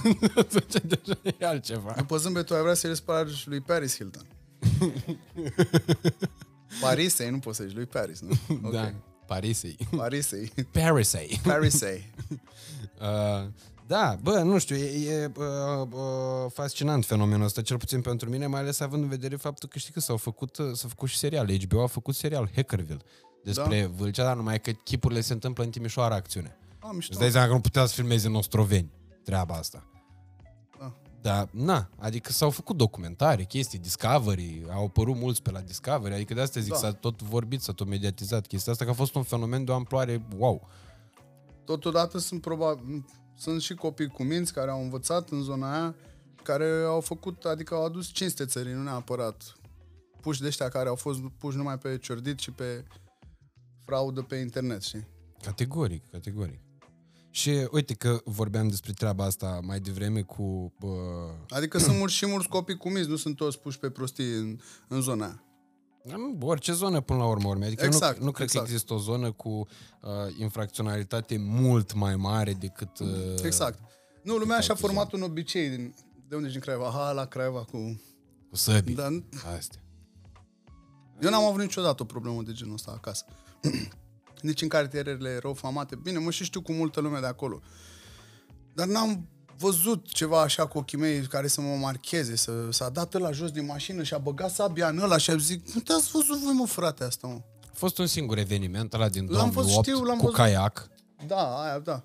Ăla de la Teacu i-a făcut Eu știu pe într-adevăr. băieții lui. Ăla a fost singur eveniment. Unul dintre ei a fost, și încă e boxer, mă rog, acum am văzut că antrenează. Adică a făcut sport de performanță. Copii cu minți. Așa a fost să fie viața părintelui Mhm. lor. Da. Na, da, eu, adică, da, chestia asta se putea întâmpla absolut oriunde. Și se întâmplă, na, cazuri Da, izolate peste tot. Da, e o atrocitate, îți dai seama că te miri. Te, se pare că vezi, bă, s-a povestit un scenariu al unui film de gangster, știi? Mhm. Da, dar e un caz izolat, nu e ca și cum se întâmplă în fiecare zi treaba asta. Păi, și nu, nu se întâmplă pentru că era în Craiova, că dacă ar fi Exact. fost în altă parte nu s-ar fi întâmplat. Povestea Augustin Viziru, spre exemplu, un uh, caz de ăsta pe care după aia l-am documentat și eu, l-am documentat. Da. L-am bătut pe Google, da. n-am documentat niciun căcat. Uh, am bătut pe Google despre evenimentul ăla într-o dimineață da. și am văzut că se scriseseră niște articole la vremea respectivă. Da. N-a fost tâmbălău, show mediatic cum a fost la episodul ăsta din 2008 de la Craiova din septembrie. Uh, ce povestise Augustin că nașul lui a fost înjunghiat cu sabia prin coastă și a ieșit prin plămân. Ok, Uh, aici, în Dorobanț. se mai Adică întâmplă. puțin mai încolo. A alergat, a avut prea multă viteză, s-a împiedicat și a căzut cu coasta într-o sabie. Care, da, doar nu cresc săbii așa peste tot. Da, asta zic. Cine n-are o sabie în casă, doar. doar ce samurai ești tu fără sabie. Exact. da. Uh, uite, apropo de uh, discuția asta pe care o aveam cu- legată de uh, muzică și de uh, curentele astea, tu după ce ai uh, fost foarte mult timp uh, number one pe toate radiourile, Da. la un moment dat ai avut o uh, trecere când ai făcut Golden Boy. Da. Uh, ții minte prima piesă c- care a și fost foarte impactantă atunci la vremea era aia cu Suleiman, cu John Băiat Da. Bun și cu Rashid. 2015. 2015. 2014. 2014. 2014 toamna, da. Înainte să se nască Dominic. Era toamna la 2014 și ții minte că a tasat-o la Cronica Cărcotașilor, acolo am, Posibil. Da, Am e posibil. auzit-o. Da. uh, și la, era și o, v- o versiune cu Ruby, Ruby, pe piesă. cu Ruby, da. A, așa. Dar Uh, nu, țin minte, iartă-mă o secundă, țin minte că anul ăla uh, am lansat uh, din vina ta, în septembrie, da. Nu. Uh, Au, nu, au- iulie, nu mult mai august. devreme, prin martie am lansat-o, eram încă, încă filmam pentru Te cunosc de undeva, de asta țin minte. Ok. Și la finalul anului am scos defectul Tot sunt eu, că mi-am dorit să-i dedic nevestii mei. Care a fost superbă, cât am ascultat-o Dar n-a pe ea, fost chiar am pleiată deloc îndrăgostit. la radio, uh, din anumite considerente, mi-au explicat, băi, din vina ta încă merge bine. Păi am lansat-o în martie, acum e noiembrie. Adică deja e, știi? Ok. E un decalaj destul de mare de luni. Vreau să lansez următorul single. N-ai cum să mă ții pe piață doar cu o piesă pe un an, că eu sunt uh, sunt scriitor, sunt songwriter, scriu în fiecare zi cântece și aleg totuși să lansez două, trei maxim pe an, ceea ce oricum mi se pare prea puțin. Nici ca acum, de se lansează în fiecare săptămână câte o piesă, fiecare își lansează o piesă la două săptămâni cel târziu. Și noi facem la fel acum, pentru că așa e cererea. Dar nu mi se pare normal, pentru că se consumă muzica prea repede. Dar Asta în aceeași zic. măsură nu eram de acord nici cu perioada aia, în fine, și am- mă întrebam. Și ajungeam să mai vorbesc cu diversi care făceau parte din lumea radioului. Fie playlist manager sau oameni care lucrează și zic, bă, dar piesa asta, păi, bosule, încă merge din vina ta, zic. Merge din vina ta. Unul la mână că deja i s-a dus focul, că n-avea cum să țină până acum atâtea luni. Bine, aia fusese record de vizualizări și pe Da, YouTube mi-aduc fusese, aminte. dar e irrelevant. Adică Cât vrei să... Nu e normal să stai cu o piesă atâtea Mhm. luni, știi?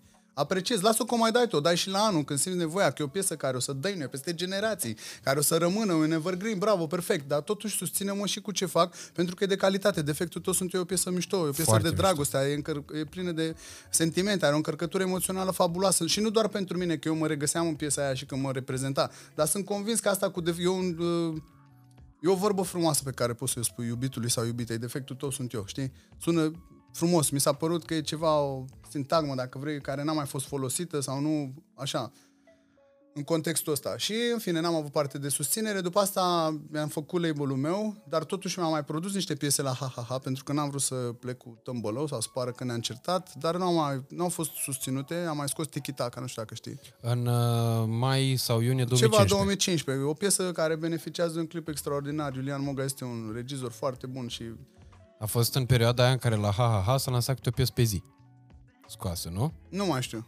Cred că da. Nu mai Când țin a minte. scos și spica cu ce fac când am somn, scot două boxe pe balcon. Nu mai știu. Era o perioadă, da. Pă- Da. Țin, țin minte. Țin Bă, minte. noi lucram oricum foarte mult. Adică noi, eu, pentru mine, asta înseamnă munca la studio. Te duci și vrei, nu vrei, compui, știi? Mm-hmm. Pentru că deja e meserie. Chiar dacă, da, băi, nu suntem roboți, trebuie să ai inspirație pentru muzică, muza, creatoare și așa mai departe. Dar totuși e o meserie și trebuie să poți să faci treaba asta. Mai ales dacă sunt și mai multe capete acolo care se vor a fi luminate, muncim, ne zbatem și facem ceva sau luăm o piesă mai veche, cea mai bună scriere, rescriere, așa se zice, de fiecare dată.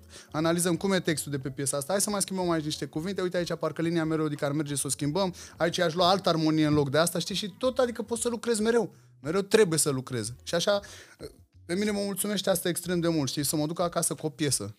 Una la mână că mi se pare că așa o cuceresc pe nevastă mea în fiecare zi. Îmi place să-i duc câte o piesă de dragoste, jur. În fiecare seară și să o lasă să minuneze. Vai, ce frumos când și niște de asta. Și îmi place mult sentimentul ăsta și mă hrănesc din ăsta. Și când nu merge atât de bine, nu mai facem atât de multe vizualizări. Muzica noastră poate nu e pleiată pe radio. Dacă mă duc acasă și am asta, plec, adică mă duc în păcat, știi? Și cred că la fel fac și colegii mei. Mhm. Uh, am uitat ce vreau să zic. A, 2015, revenind la Tiki-Taka, da.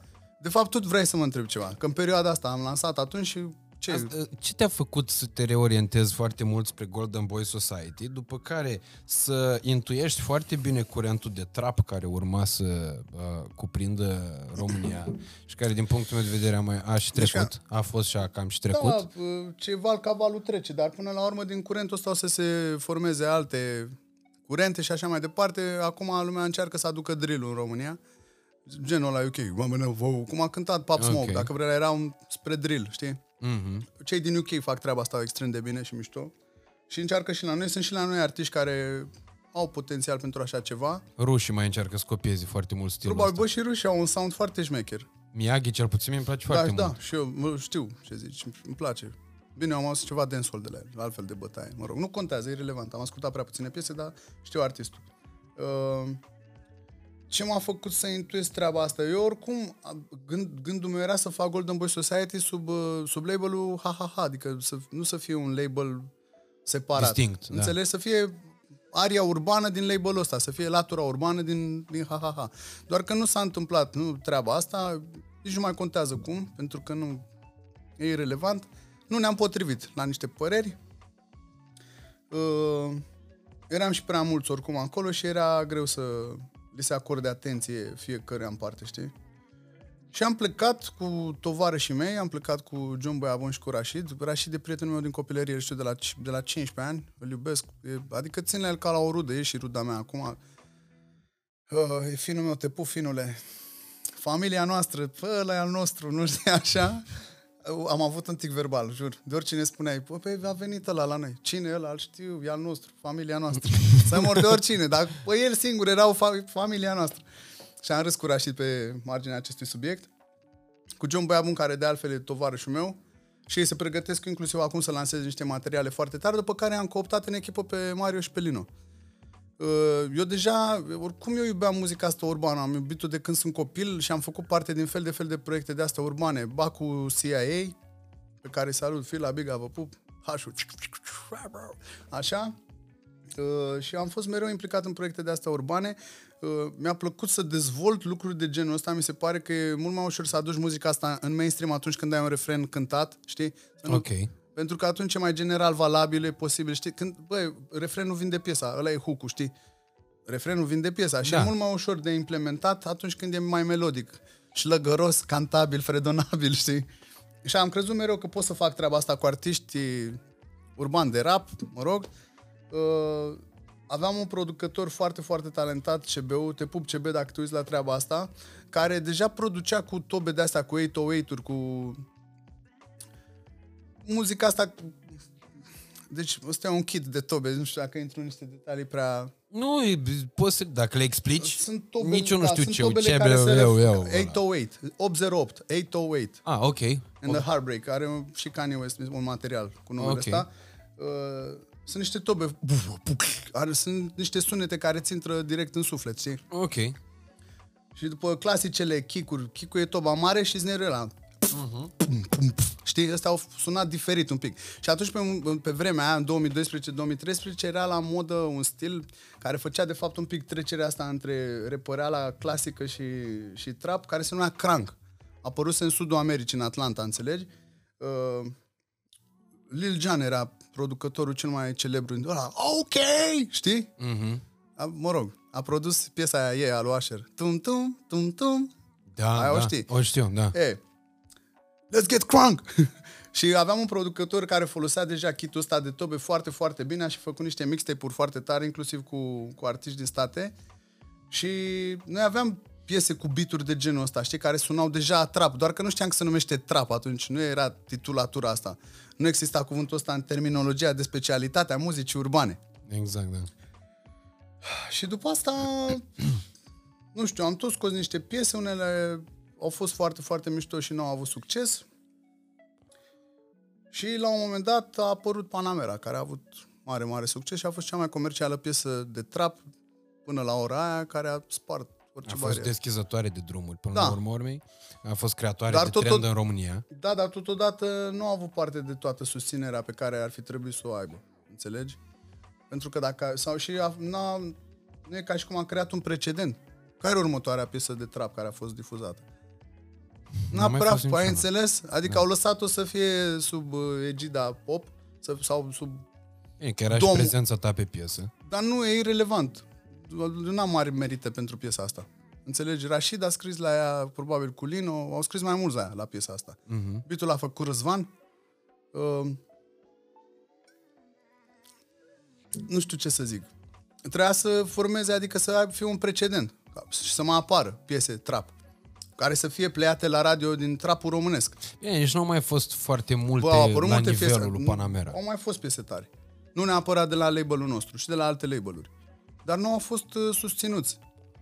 Deși le place să se asocieze un pic cu latura asta, știu, un pic underground, un pic urbană. Virgin nu face asta. Da, dar e tardiv. Adică e deja, știi, tu tocmai ai zis că moare curentul ăsta. Da. Înțelegi tu, dar acum te-a pus să dai și să, știi? Umflă-le bilele când au nevoie, Da, da. nu?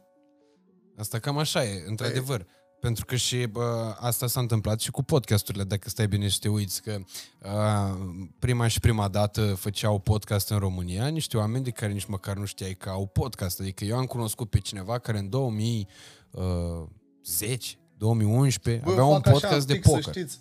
Îmi place mult că sunt aici, nici nu m-am plictisit, nu sunt nici nervos, dar așa fac eu din picioare. Dar nu se vede sub masă, nu? Nu, dar îmi dau eu seama că mai tremură câteodată. Nu, nu, nu e cu tremur, nu. Bat cu picioarele aici cei din Gradenă. Da, pentru că de le asta. place subiectul. Salutări. Vă pupăm. Asta era că Da. uh, eu am, am cunoscut acum de Revelion un om care avea un podcast pe poker, Pește prăjit se numește, dacă vreți să-l căutați. Era susținut chiar de Poker Stars. Ok.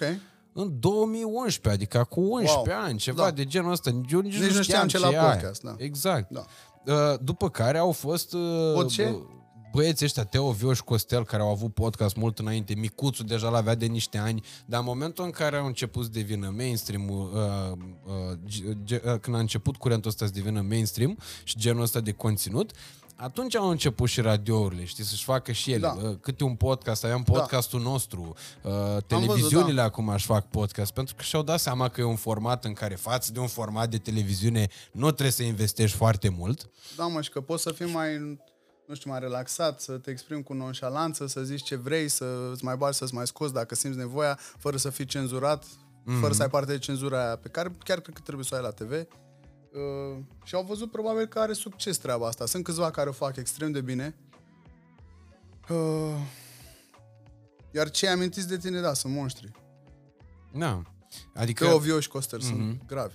Da, pentru că până la urmă, urmei, mie asta mi se pare foarte tare, știi? Că uh, eu, spre exemplu, m-am apucat de chestia asta dintr-o greșeală. Eu n-am nu, vrut mă, să o dar se fac. potrivește și că ești inteligent, ai și limbarii să te, te documentezi. Da. Păi Hai că nu, bat așa pe e. Google. Păi nu contează. Ce, cu, tot aia e.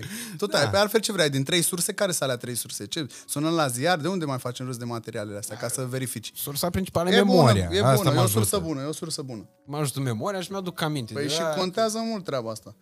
de multe ori contează adică eu nici nu-mi desenez așa traseul discuții. Pur și simplu mă duc da. pe flow ei. Dar uh, față de mine există oameni care au intuit un curent și l-au făcut. De asta uh, mi se pare foarte tare ce ai făcut tu cu trapul, de exemplu, în, uh, în România, pentru că în momentul în care tu ai avut curajul să ieși cu chestia aia Da. cu, uh, și să susții Panamera, Da. Păi, dar nu, nu-și imagina nimeni că o să aibă asemenea succes Da. și cred că nici voi n-ați avut uh, vreo secundă gândul că, bă, o să spargă toate topurile. Avusesem atât de multe eșecuri până atunci încât uh, mulți oameni din jurul nostru, știi, pe mine mă întrebau ce mai faci cu ăștia, direct. Uh, și pe noi ne întrebau ca și proiect muzical când o să oprim treaba asta, că practic doar cheltuim bani. Uh, dar probabil asta e una din calitățile pe care le am și cu care mi-am obișnuit fanii și oamenii care mă înțeles și mă cunosc să nu mă las până mm. nu reușesc ceva. Când mi-am propus ceva, unul la mână cred în produsul și în proiectul la până în pânzele albe și chiar dacă n-are succes de la din frage de pruncie, mă zbat până când o să aibă. Okay. Cred că până la urmă atrag eu ceva prin, nu știu, prin dorința mea, prin sufletul meu, prin carisma mea, prin universul care la rândul lui ne ajută treaba asta, să vină succesul la oamenii ăia care merită și care muncesc și care se dedică stilului. E și perseverența asta categoric. Sunt, Mi se sunt. pare că e uh, o calitate de bază de care ai nevoie în momentul în care vrei să ai succes în absolut orice domeniu, să perseverezi. Uh, și să nu perseverezi într-o prostie, adică perse- să perseverezi îmbunătățind greșelile pe care le-ai, uh, pe care le-ai făcut, încercând să le repari. Uh, Deci mare fan Batman, nu? Că am văzut acum da. și brățară acolo și ăsta. Ca Mateo și ăla e disperat. Și ceasul e cu Batman, totul e cu Batman. Maker. Tabloul cu Batman. Am văzut și mașina de afară, tot gen Batman. Da, e urus. Da, bine, Dar e neagră că e cu Batman. am înțeles. nu, da, visez la asta. Adică îți spun sincer. Uite, asta e unul din lucrurile care îmi dau drive, deși uh, pe mine partea asta materială nu prea mă uh, coafează foarte mult. Deci ești un fel de Bruce Wayne al podcastului, ca să, podcasturilor. Bă, da, adică am multe similitudini cu el. Bine, bine, bine, nu e rău. Numai că n-am luat lovelele lui de acasă. Ei, nu e mare diferență. Am bogăția spirituală mai mare. Bine, bine. Și a, de asta îl și iubesc foarte mult, că na, taică meu mi-a deschis apetitul ăsta.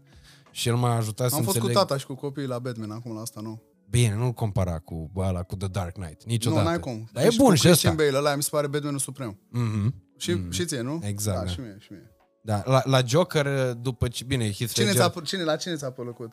uh, Heath Ledger m-a impactat cel mai mult. Da. Că era... Uh, adică, bine, era și vârsta de așa natură, adică... Cum îl Uh, cheamă? Joaquin Phoenix? Sau... Joaquin Phoenix mi-a plăcut și el foarte mult, numai că mi-a dat un alt Dar e side. de alt, alt vibe, alt ce m-a spart. Mi-a În- plăcut rău. În schimb, la Batman, uh, nu, nu pot să fac Christian nicio Bale, comparație. și mie, da, numărul unu. Adică mă uitam acum, eu primul pe care l-am văzut, l-am văzut la în regia lui Tim Burton din 89 cu Michael Keaton. Da, Și cu Jack Nicholson în rolul Joker, Da, alt da, da. Joker emblematic. da, da. Dar gândindu-mă acum la... uh, Când mă mai uit pe... Este un canal de YouTube pe care vi-l și recomand uh, cinefililor pe care sigur deja îl știți că n-am ce să vă recomand eu că nu n-am descoperit apa caldă. Flashback FM se cheamă. Uh, Chiar dacă e FM e cu, Uite, eu au, sunt e și cu cinefil, dar video. nu știam, o să mă uit. E foarte mișto. Ai bucăți din filme și mai ai și O să mă curiosity-uri de documentez. astea. De exemplu, știi că tot acolo am văzut uh, de ună zi, uh, căutasem să arăt cuiva povestea cu Michael Caine, că știi că el avea replici uh, să-și dea cu Heath Ledger atunci când intră Joker uh, în penthouse-ul lui Bruce Wayne. Nu mai știu. Când intră el cu, uh, din, din, iese din lift Ok. și trage cu calașul în Da, sus. da, da. E, în momentul ăla, Michael Caine ar fi avut replică de dat cu el. Numai că era prima dată când îl vedea cu make-up-ul ăla și îmbrăcat în uh, costumul respectiv și a uitat replica și l-au scos. Wow. L-au scos din bucată pe uriașul Michael Caine. Da. Și ca să căutând bucățica aia am dat des, uh, o altă bucată uh, din The Dark Knight Rises când se duce el și dansează cu Anne Hathaway, care Anne Hathaway are uh, uh, mască de aia de bal venețian, că era bal mascat, toată da. lumea are mască și el apare Bruce Wayne în, fa- cu fața lui de Bruce Wayne și era acolo un uh, uh, curiosity fact acolo, uh, spunea așa că vedeți că uh, Bruce Wayne nu poartă masca aici pentru că el de fapt e Batman, iar uh, statutul de Bruce Wayne este masca pe care o poartă pentru a-l proteja pe Batman. Ok. Adică niște subtilități de astea Da. foarte mișto. Tare. Aia trebuie să fii fan ca să-ți Da. placă. Da, da, da, tare. Și, na, acolo, pe Flashback FM am mai găsit tot soiul de lucruri de astea. Dar, uh, da, na, nu, Heath Ledger m-a impactat cel mai mult. Adică n-am dormit o lună de zile. Am văzut filmul ăla la începutul lui August. Cu gesturile toate alea. Da, criminal, băi, Gândești criminal. că aveam 12 ani, frate. Da, da. Ascultam Alex Velea ca să-mi revin. Bine! Bine, Jur. Bine, da, tare. Deci nu mai, uh, stai să mă aduc aminte, vara lui 2008, nu, uh, după aia era aia, doar ea, Doar ea în 2008, uh, da? 2008, da, și după aia în 2009 Secret. am revăzut filmul și ascultam secret, discret, bine. să-ți pe aia- revii, da. pe aia Am imaginat eu Când vine dezvirginarea. noaptea, sună iar Batman și mă...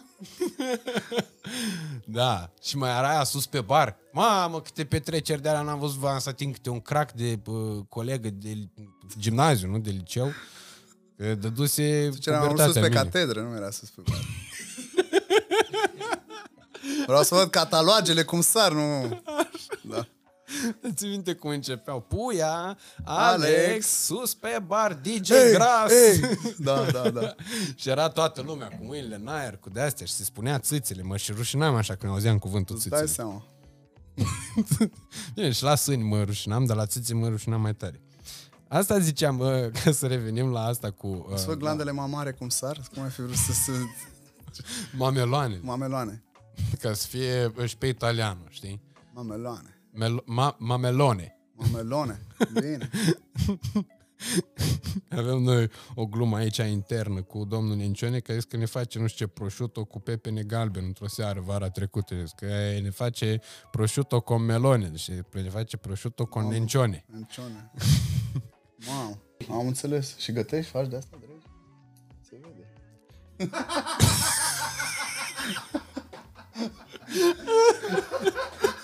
Am glumit. Nu. Dacă ți-am zis într-un mod... Da.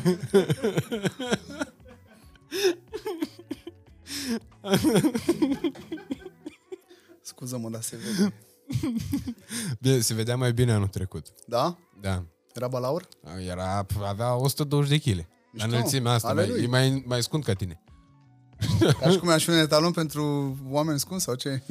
Nu, dar nici vreun înalt nu ești. Nu adică sunt, nici eu, nici tu, dar el mai Eu abitir, am nu. 1,72. Eu am 1,78 deja. Deci bine. Ah, Ești da. acolo, la limita spre... E înăltuț. Nu, exact înălțimea lui Christian Bale. Atât are? Și a lui Daniel Craig și Tom Hardy. Uite, și eu credeam că e mai înalt uh, Christian Bale. Că lumea se miră că mă vede. Oh, credeam că ești mai înalt. Nu, veri, atât sunt. Și s- Păi e vorba că e, bă, noi suntem foarte bine proporționați. exact. Asta. Și nici Tom Cruise nu e foarte înalt, tot vreo Nu, la el bagi în 1,75. buzunare, ești nebun. Nu, cred, e mai mic. Nu, no, atâta, cam atât are. 1,75, ceva de genul ăsta. ăsta. Dar tu vezi că ăștia care, de exemplu, sunt foarte, foarte înalți, zi un actor foarte bun, foarte, foarte înalt. Will Smith. Da, Are Da. un 88 sau ceva de genul. Mie, mie nu-mi place Will Smith. Și nu, Ba da, nu de mă. la asta cu palma, nu nu asta place. cu palma. Asta mi se pare Mi-a irrelevant plăcut, și nu uh, poți să judeci un om doar pentru un gest sau pentru un act. Mi se pare, uh, de atunci de când a apărut, a apărut în, cu stilul ăsta goofy din Prințul din Bel Air, știi? Mhm. uh, la care era totul râs, a ajuns să joace niște roluri, adică poate să te facă și să râzi, și să plângi, să empatizezi cu personajul pe care îl joacă, să-l simți. Mi se pare greu rău ce face și mi se pare foarte tare. Și Nu, produce e un film, mi se actor foarte pare bun. Grav, grav. Dar nu e pe, nu știu, nu e pe partea mea. În primul rând, mie îmi plac mai mult ăștia britanici, mi se pare că se o leacă mai deep decât uh, școala americană. Da, normal. normal. Dar bă, ce mi-a plăcut foarte tare, uite, cu Will Smith... Mie îmi place uh, glamul hollywoodian, sincer. Că am înțeles, sunt multe firme artistice și francezii fac filme. Probabil și rușii fac, care oricum sunt... Au fost monștri cu Da, dar mie îmi plac Nikita astea... Mihalkov. Nu știu actorii ruși. Dar Nu, nu, știu e- pe ăștia americani și îmi plac, mulți dintre ei. Mhm. Mulți. The Pursuit of Happiness, ăla e Am foarte văzut, mișto. m-a Cu omorât. Will Smith. M-a spart. Ăla m-a făcut să plâng foarte tare. Seven Pounds. Seven Pounds, ăsta, Independence Day, l-am văzut de mii de Și ori, ăla. dar nu mi-a strânit nicio emoție niciodată. Decât așa de fiecare dată când văd un președinte american vorbind, mă, gândind la, mă gândesc la filmul respectiv. Dar, uh, na, uh, nu poți să, și oricum, da, nu poți să Se judeci numește după la I Legend evenimentul sau ăsta. ceva de genul ăsta și ăla e tare. Uh, nu știu, nu știu la ce te I am referi. Le- Cum se numește la... I Am Legend? Nici ăsta King Richard nu l-am văzut, pentru Am care a spart, luat de Oscar. tare Trebuie rău. să mă uit și la Serena asta neapărat. Williams. Da? Și de ce nu ne-ai spus? Te uiți în secret? Secret discret? Da, I Am Legend. Așa. Dar uh, chiar voiam să te întreb în legătură cu chestia asta cu, cu palma lui Will Smith. U- Unul la mână, ce crezi despre ea? Bă, mult timp mi s-a părut că e jucată, știi? Nu știu să spun. Uh, Mie mi se pare hilar faptul că el râde foarte tare Da. și următorul frame se e cu uită, el pe, da, da, ducându-se se, cu se palma. uită la nevastă sa și o vede că dă ochii peste cap, știi? Mhm. Și face un un gest de la, știi, care probabil l-a intrigat și a zis, bă, stai că nu e cazul să mai râd. Bine, eu oricum râd acolo de așa, de, știi, de fațadă. Ha, ha, ha, ha, mișto, mișto, nici nu sunt atent, atenți la tine. Mi se pare că așa e natura lor în general, știi? Mhm. Ha, ha, e foarte mișto. Ce a zis asta? Știi? Acolo sunt. Nu știu, mi s-a părut jucată și mi se... Adică reacția ulterioară, știi? Adică dacă îmi dă un o palmă, măcar o secundă stau sau nu știu, nu continui speech-ul. Ha, ha, mi-a dat de m-am spart, acum a venit Țibulcă, mi-a dat un... Știi ce zic? Totul Da, a fost da. prea... Și pumnul, ca, nu știu, sau palma, nu știu, na, a fost de-aia jucată exact ca în cadrele de televiziune, știi? Capul, dai, ca, știi exact ce Știi zic. cum era la wrestling aia când dădeau? Da, când și cu pumnul și cu... Dădeau ca și cu să- da, piciorul da. ca să sune. Exact, exact. Dar nu știu ce să zic. Că îți dai seama că E, urmează... Oscar, e de Oscar la Oscar, știi cum? Așa mi se pare, E oricum. de Oscar de la Hoia la de Oscar. la Hoia, da. Uite, eu mai mult de atât nu știu să spun acum. Adică mi se pare că dacă au vrut să atingă treaba asta, să fie uh, e- Să se vorbească. chintesența Oscarurilor s-a dus la ei. Adică vorba aia e despre ei. Mhm. Sau despre el.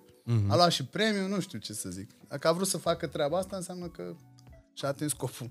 Pe, Pe de altă parte, unul să jignească nevasta pentru că era Asta voiam să te întreb. Cum ai fi reacționat tu dacă cineva făcea un mișto grosolan de vreo problemă de sănătate a Antonii? la fel. Adică ai fi... Probabil fiind de la Craiova și având niște... Nu, glumesc. Nu, nu știu. Probabil atunci, da, uitam de cei șapte ani de acasă și mă transformam. Sunt lucruri care mă pot transforma și să fiu... Nu să fiu bădăran, dar să renunț la principii și la educația pe care părinții s-au zbătut să mi-o insufle și să mi-o acorde. Să mă fac să fiu un băiat civilizat și să am locul meu în societate. Dar sunt lucruri care mă pot transforma. Să nu mai am nicio problemă, să nu mai am Da, ai Mamă, avut vreun să mă- moment de ăsta în care să te am avut enervezi normal, foarte tare? normal, normal, normal. Și la concerte și discuții cu diversi, se poate întâmpla. Încerc să le evit pe cât posibil, am- nu-mi place să fac treaba asta, nu-mi place să mă văd pe mine asta, urăsc să mă facă cineva să fiu rău. De asta îl urăsc pe omul ăla, adică de ce m-ai făcut să fiu așa, că mie nu-mi place să mă văd așa. Înțelegi? Da, până la urmă asta e viața. Pentru și asta că- sunt eu cu bune și cu rele. Îmi aduc aminte de... Uh, sunt deja doi... Mamă, mi se pare incredibil. Sunt deja doi ani jumate aproape de atunci, doi ani și patru luni, de când uh, e- subiectul uh, începutului de an 2020, da. înainte să înceapă pandemia, a fost uh, duelul dintre Da. uh, Alex Velea și uh, Da. Nu a fost un duel. respectivul care... Abi, da. abi netalent. Na. Da. Mă rog, irelevant. S-a consumat subiectul ăsta. Dar ce te-a trigăruit atunci încât să-i răspunzi? Pentru că, așa, precum el, au mai încercat mult să-ți bagi bățul prin gard. Ce te-a făcut ca taman lui să-i răspunzi? Că... Într-un mod care, da, de exemplu, pentru eu am ascultat piesa, eu știu pe de rost, am ascultat-o de 25.000 de ori, ți-am și scris atunci. Da, da. Noi o ascultam... Păi că am... m-a jignit gratuit, știi, și nu mi-a plăcut. Că deja mi se părea că îi se dă atenție, știi? Și dacă îi se dă atenție, trebuia să fac asta. Păi de da și tu, în felul ăsta. Păi da, dar știam exact ce înseamnă asta. Pentru că partea mea preferată din... Și după asta n-a fost bine tot ce am făcut? Bă, da, că a dispărut. Nu știu dacă a dispărut din cauza asta, că e relevant, nu contează. Asta dispar când vrea Dumnezeu, știi? Mm-hmm. Mi se pare că ce ți-a fost scris e scris, nu poate o persoană să-ți influențeze atât de dramatic uh, viitorul sau drumul în viață, știi? Nu există așa ceva. Da, nici n-au mai apărut eu, mulți eu, care să-l mie, susțină. Mie, mie mi se pare asta, mamă, i-a zis să le-a încheiat cariera. Nici aia afară nu și-au încheiat carierele între ei când și-au dat niște disuri de alea reale. Jay-Z cu Nas sau știi că sunt unii, l-au omorât Nas pe Jay-Z. Uite unde e Jay-Z. Sau unii care... Eu Nas poate... nici nu știu cine e. Nas? Unul dintre cei mai mari, da, o lirică o... fantastică, unul dintre cei mai buni scriitori din era lui, din vremea lui, care a rămas relevant până în ziua de azi. Vă rog să N-ai mă cum să... Mă iertați, dar nu știu. Nu știu de el, dar de Jay-Z știu. Știi piesa If I rule the world? Aia o știi sigur. Da. Cu Lauryn Hill, e piesa lui. Ah, ok. Aia. Nu știam asta, dar mă rog. de Jay-Z știam. Păi, de normal că știai, nu, dar sunt o grămadă de disuri care s-au dat și asta, ăla a încheiat celuilalt carieră, asta e o porcărie, n-are... La final, pe mulți a ajutat. Adică ambele tabere au avut de câștigat, știi? Ok. Cel mai mare, adică cel mai mare beef, cel mai mare dis, care a fost în istorie și care de fapt s-a lăsat și cu oameni care au decedat ulterior, cel dintre Notorious B.I.G. și Tupac, știi? Acolo, da, asta e ceva dramatic și trist. Mm-hmm. Eu am mhm. fost fan și Biggie și Pac. N-aș putea să aleg între ei. Uite, pe ăștia știu pe amândoi. Și pe Notorious B.I.G. Deci și îmi plac ambele piese de dis, și Hushacea și mm-hmm. Iremap. First, first. A mai fost Eminem cu Machine Gun Kelly. Cu doi ani înainte a, de da, Velea asta, uite, vrei să zic... nu se compară, sunt la altă scară. Nu, aia sunt monștri acolo, sunt ceva... Uh, cu Eminem nu e bine să te pui. Știi? Zice și Game, you don't want to fuck with the white boy, știi? Uh, e un scriitor extrem de talentat, are o istorie foarte mare. Bine, pe de altă parte mi-a plăcut și cum a pus problema, știi, Machine Gun Kelly, adică ai totul, ai, au, au fost uh, recunoscute talentele și veleitățile de scriitor, de MC, de tot ce vrei tu. Ce vrei mai mult de atât? Ai și bani foarte mulți. Ce tot te dai trist și hâtru, știi? Lasă-o! Uh, dar și acolo sunt convins că tot din, datorită, din cauza unei jigniri, mi-a răspuns, știi? A zis mm. ceva de Haley, de Fisa sau ceva de genul ăsta, nu știu să zic. Asta, astea sunt urâte, frate, pentru că mie mi se pare că sunt niște lucruri de care, știi că toată lumea zice, hai mă că e o glumă, bă, e o glumă, nu poți face orice fel de glumă. Odată, e la fel, uh, e show, e divertisment, perfect de acord, e show, e divertisment, dar nu poți să faci uh, uh, sub acest pretext, nu poți să ataci chiar pe oricine, oricum. Da, bă, m-am și distrat să fac asta, vreți să zic. A, mi s-a părut amuzant. Adică... Dar cum să, asta sunt curios, cum uh, ai aflat tu de uh, storiurile lui, că el posta niște gunoaie pe story. Eu de la tine pe story da, am văzut asta. copii, uh, noi aveam în jurul nostru și niște puști, știi? Care erau la curent cu șoareci de ăștia de internet. Tu, tu, tu, okay. Știu tot ce mișcă, înțelegi?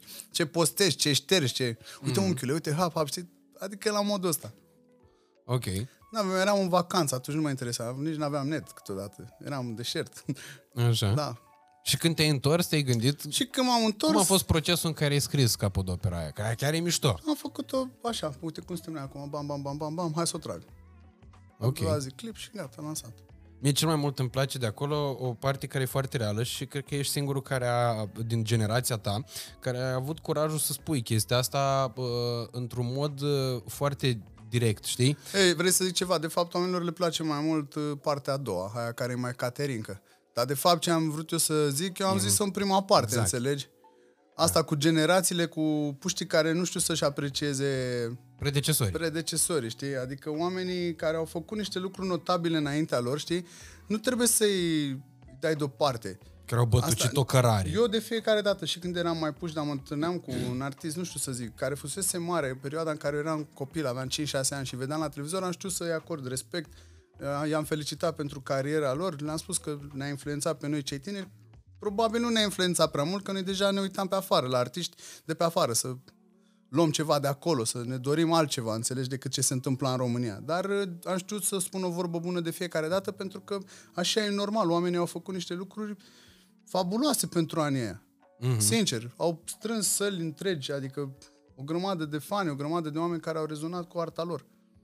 Nu mai contează că au făcut puțin sau mult au reprezentat ceva la un moment dat și trebuie să-i respect, să le acorzi respect pentru treaba asta. Mie mi se pare că asta e o chestiune pe care o cauzează și internetul. Da. Știi? Pentru că, uite, eu, de exemplu, și aici nu vreau să uh, mă poziționez eu pe un piedestal de asta al superiorității pentru că ar fi urât, dar e meritul alor mei, cum ai zis da. și tu. Ea șapte ani pe care te-ai, te născut, la, te născut de la 0, nu de la 8 ani. Exact, exact. Uh, eu, în momentul în care mie mi-a scris Alex Velea și mi-a, m-a felicitat, s-am văzut că mă urmărește Alex Velea pe Instagram, pentru mine era o chestie de onoare în momentul ăla. Mă e, bucur că e așa. În momentul în care copiii acum ei au acces la toată lumea, pentru că înainte tu când vedeai un artist, eu cel puțin Radu Țiburcă când vedeam da. un artist, îi vedeai, aveai trei ocazii în Iași, mari și late. Sfânta Parascheva mai trăgea primar da. o chermeză și mai făcea un festivalul berii. Pe ce Asta îți face mediul online. Te, te lasă de multe ori să te păcălești și să crezi că poți să vorbești de la egal la egal cu unii oameni care au făcut niște lucruri notabile și reale în viața reală. Mă uitam la Adidas. Mă. E frumos. Foarte mișto. E scump, Au făcut e niște lucruri, e, nu contează dacă e scump. Poți să arăt bine și în tenis, de la Drăgășani, 20. o să vorbim uh, despre asta. Adică oamenii ajung să se compare. Știi, acum mulți artiști din garda veche, să zic, nu mai fac aceleași vizualizări ca niște puști. Asta vreau, aici vreau să ajung. Și le e simplu să, să compare. Păi cine la? Eu sunt acum numărul unu. Eu sunt cel mai tare, pe la dă mă, ce să... Știi? Și eu am văzut procesul ăsta, pentru că e ușor să caz în plasa asta. Eu am un copii lângă mine, am puști pe lângă mine, care văd că ar putea să cad în treaba asta, știi? În capcana asta a celebrității, a castelului de nisip. Pentru că ăsta, se, ăsta cade într-o secundă, adică se poți să-l dărâmi așa știi? Uh-huh. Uh, baza trainică, asta contează cel mai mult și să știi să-ți păstrezi normalitatea și coloana vertebrală, să știi să fii conștient de ceea ce poți, ce aptitudini ai, dar să nu-i denigrezi pe altul sau să faci comparația mereu cu ăștia care au făcut. Cine mă, ăia, n-au, ci noi suntem. Asta e urăsc treaba asta. Uh-huh. Îți dai seama că și eu în adolescența mea, toți la un moment dat au impresia că ei sunt cei mai buni, ei sunt cei mai tari. Închipu... Eu așa zic, ăia sunt niște închipuiți. Ți e închipuiala asta, că totul se învârte în jurul tău. Tu ești centrul universului, știi? Dar nu e chiar așa. Asta e o, un fel de fata Morgana, așa, muzicii românești. Plus că e mult mai tangibil acum, El, știi? Fata poți Morgana aia, nu cântăreața. poți să tu poți să-i scrii lui Alex Vele acum, înainte nu puteai să scrii să-l înjuri. Da, acum da, poți. normal, cum? Intri Bine, pe Instagram, nu... ai rezolvat. Da, da, da, da. Și dacă ai noroc să-ți și vadă mesajul, mai ești tri- important. Mai trist, da, știi, lumea, mulți s-au prins de treaba asta și e trist că e așa. Dacă vezi 10 comentarii de bine și al 11 negativ, simți nevoia, simți nevoia să-i răspunzi ăluia, știi, care te-a jignit. E o greșeală asta. Totodată am văzut uh, un podcast sau ceva de genul, uh, un workshop, nu mai țin minte, în care cel care ține workshop-ul respectiv sau prezintă podcastul, întreabă, era tot așa, exact, avea parte de audiență mare, cum avem și noi aici, ca la TEDx. Da, ceva de genul, știi? și întreabă pe toți. Uh, vă place conținutul meu, contentul meu? Și a toți, și I don't give a fuck, știi? Adică nu mă interesează. Și nu mă interesează nici dacă vă place, nici dacă nu vă plăcea. Știi? Adică trebuie să pui asta în balanță așa. Eu am drumul meu, știu exact ce vreau să reprezint și să fac. Nu trebuie să te iei nici după părerile pozitive, deși normale că te influențează, te hrănești de acolo, adică îți dau aripi, dar totodată nici când ești ponegrit, când ești denigrat, când ești înjurat, nu trebuie să te intereseze treburile. Și am încercat să-mi, folo- să îmi creez o doctrină din treaba asta și să, să o judecam așa, genul ăsta, pentru că e mai sănătos. Uh-huh. Am drumul meu și fac ce vreau, că dacă stau și mă gândesc și mă uit și în stânga și în dreapta, ajung să mă potignesc. Știi? Pentru că asta e, eu nu vreau să fac un laudațiu acum, dar uh, e cât se poate de limpede o chestiune tu în momentul în care ai zis că, bă, stai la, că văd că la radio nu prea mai prind astea pe care vreau da. să le fac eu cu sufletul. Da. Pentru că tu în uh, toamna lui 2019, ți minte că ți-am și spus atunci, da. ai scos neatent o piesă pe care eu am plâns, bine, eu eram și foarte îndrăgostit atunci, dar Mersi. am plâns de am rupt și am ascultat-o chiar și recent, acum vreo câteva seri. Am ascultat-o și, și am fost dezamăgit la fel, că nu, nu mi-a fost pleiată și oamenii n-au înțeles E o piesă și... superbă. E superbă. Da, mersi. Uh, dar dincolo de chestia asta, tu, imediat după, deci asta s-a întâmplat undeva octombrie 2019 sau sfârșit de septembrie, începând de octombrie, da, ceva de genul ăsta, da. 2019. Uh, cât timp tu erai plecat, uh, după aia ai plecat în Asia? Am plecat în Asia. Uh, a urmat, uh, uh, putem să spunem, bif. A urmat asta da, cu da. frumosul ăsta, după care uh, a venit pandemia și cei doi ani de pandemie, soundul pandemiei, a fost uh, uh, asta cu, uh, Dau, cu Dau Moda, Dau cu Jador, cu da. Lino și așa, uh, Arde-mă Baby. Viteză Ferrari viteză Ferrari și după aia toate trapanelele alea de... Da. Astea mă, mi-e și greu da. să mi le aduc aminte pe toate, că să aia da. cu George Talent, mai aia pe care a făcut-o Zani, cu, cu Bogdan, Bogdan de la Ploiești, de la Ploiești da. Obsesie, cu o Țancă Uraganul, o iubire mare, după care Bruneta Așa. și Da, fake-urile, fake-urile, da. O grămadă, adică lovitură după lovitură în care tu practic ai demonstrat eu, asta aș înțelege, în calitate păi, de copil luat de val. Zice, bă, dacă ăsta se încordează o leacă și intră pe tărâmul nostru, ne-a spart, adică a făcut 300 de milioane de vizualizări într-un da. an, s-a închis Dar la lumea nu, lumea nu, adică mulți nu o judecă așa și nu interesează să o judece așa. Gândesc în legea lor, dar nu mă deranjează treaba asta, repet, liber, adică e fiecare liber să facă ce vrea, să gândească exact ce își dorește și nu vreau să-mi facă un să mă pună pe un piedestal, cum ai zis eu, sau să-mi facă statuie. Nu mă interesează treaba asta. De asta e o concluzie mă exterioară interesează... destul de lesne de ușor de tras, știi? De ce? Pentru da. că uh, Jador era notoriu de la Puterea Dragostei. Da. Uh, de cu un an înainte. Uh-huh aveam schimb niște melodii pe care nu le puteam asculta. Și asta da. i-am spus-o și lui, adică da, nu e da, niciun da. fel de ascunziș cu treaba asta. Nu, era pentru, nu erau pentru mine. În schimb, bombele alea, uh, dau moda, arde-mă baby, uh, ce a mai scos el cu WhatsApp prin vară, a mai scos una cu... Uh, jale, jale nu e scrisă de noi. Nu Jale, Jale, mai era una cu WhatsApp Costea și Jale, Jale e, e senzațional. Bună, da uh, o grămadă de piese de astea. Bravo, Costi! În care totul a căpătat... l-am, l-am sunat să-l chem la podcast, zis că nu vine la niciun podcast. Uh, dar la final m-a, mi-a urat forță. E, îți, urez, îți, mulțum... îți urez forță. îți mulțumesc mult de tot, Costi. Mi-a zis că mi-a promis că atunci când uh, vine la podcast sună. Bun. Și să-ți mulțumesc mult de tot, Costi, și face... să ai o zi minunată. Și tu la fel. Forță! Bine, bine. Bă, altfel a fost ziua. Da, normal, normal. Deci asta zic, în momentul ăla uh, și uh, maneaua a căpătat o altă, da. uh, o altă formă, un alt sound. Da. Bă, și până la urmă, urmei, 2 ani de zile, deci eu la orice petrecere mergeam. Oriunde m-am dus, în tot, în tot ce a însemnat pandemia de COVID-19 au fost pe astfel de, uh, de piese.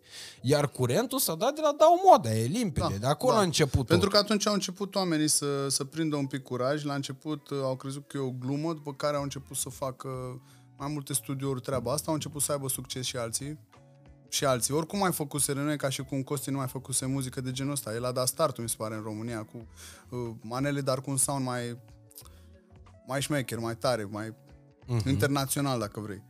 Uh, pentru că omul are habare, adică e profesionist, știe exact ce face.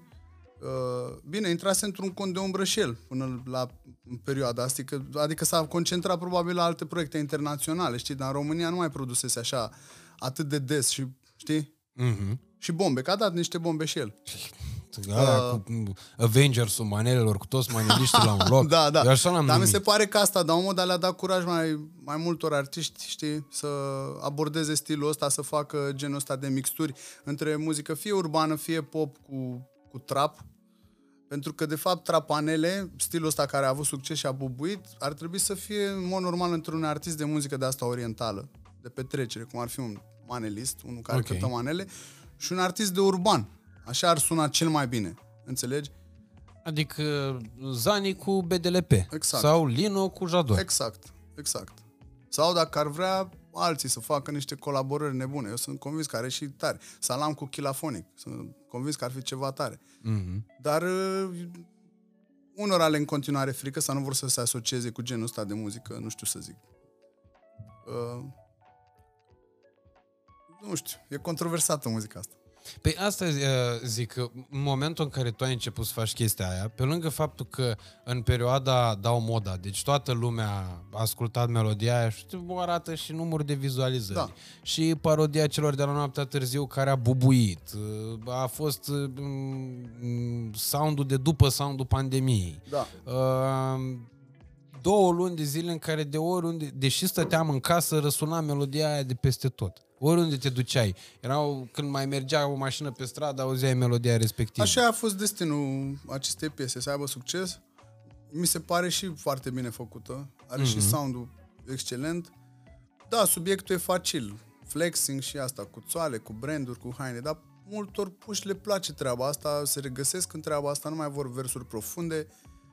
E păcat că nu mai sunt și artiști care să cânte piese cu versuri profunde, știi? Sunt foarte puțini și au reușit, adică cei din Republica Moldova să aducă stilul ăsta foarte bine și au scris niște poezii fabulos de frumoase, dar... Denis și Carlos, da, cel Da, puțin. da, scriu extrem de bine, foarte mișto. Aseară am vorbit cu Denis, era la o sesiune. Un om extraordinar. E... Zic, băi, nu scriu o piesă. Câți bani ai? Eu zic, toți, stai liniștit. nu, e prietenul meu, îl apreciez extrem de mult. Denis, te pup, ești aici. Uh, era cu alt frate de-al meu, cu Quick, pe care îl pup și pe el. Uh, erau la o sesiune pe la Brașov, nu mai știu. Dar lumea a început să blameze chestia asta. După, deci după Dau Moda, uh, la Dau Moda toată lumea a fost ok. Uh, da. După Arde Mă Baby, care din nou a fost foarte... Uh, a, a fost hitul perfect de vară. Ardemo Baby eu scrisesem lui Urs, cel care o să reprezinte România la Eurovision. Ok. Te pup, Urs, să-ți urez bafta acolo, să vii cu locul întâi. Uh, Doamne ajută. Și... Nu, vin cu doi, că nu avem bani să organizăm Eurovizioane. Și el a dansat când era mai puști. Bine, dansează și acum foarte bine. Și eu zic, ce piesă vrei? Ceva cu balans, unchiule. A, cu balans, deci un reggaeton. Da, reggaeton. Și am făcut asta, era mai reggaeton decât acum. Acum am mai pus oricum niște elemente de asta, de cicalaca, de manele în Ardemo Baby, știi? am făcut și riturnela de așa manieră. Riturnela e partea post-refren. Da, da, da. Vezi ce frumos am fredonat? Foarte bine. Și nu știu cum s-a renunțat la piesa asta și am, era în calculator, cred că de un an, doi, și când am ascultat-o zic, bă, ăsta- asta e hit, mă, sunteți nebuni, hai să o facem. Păi și ce? O fac eu. Hai că o fac eu cu Jador. Jador. cu, cu Jadorul.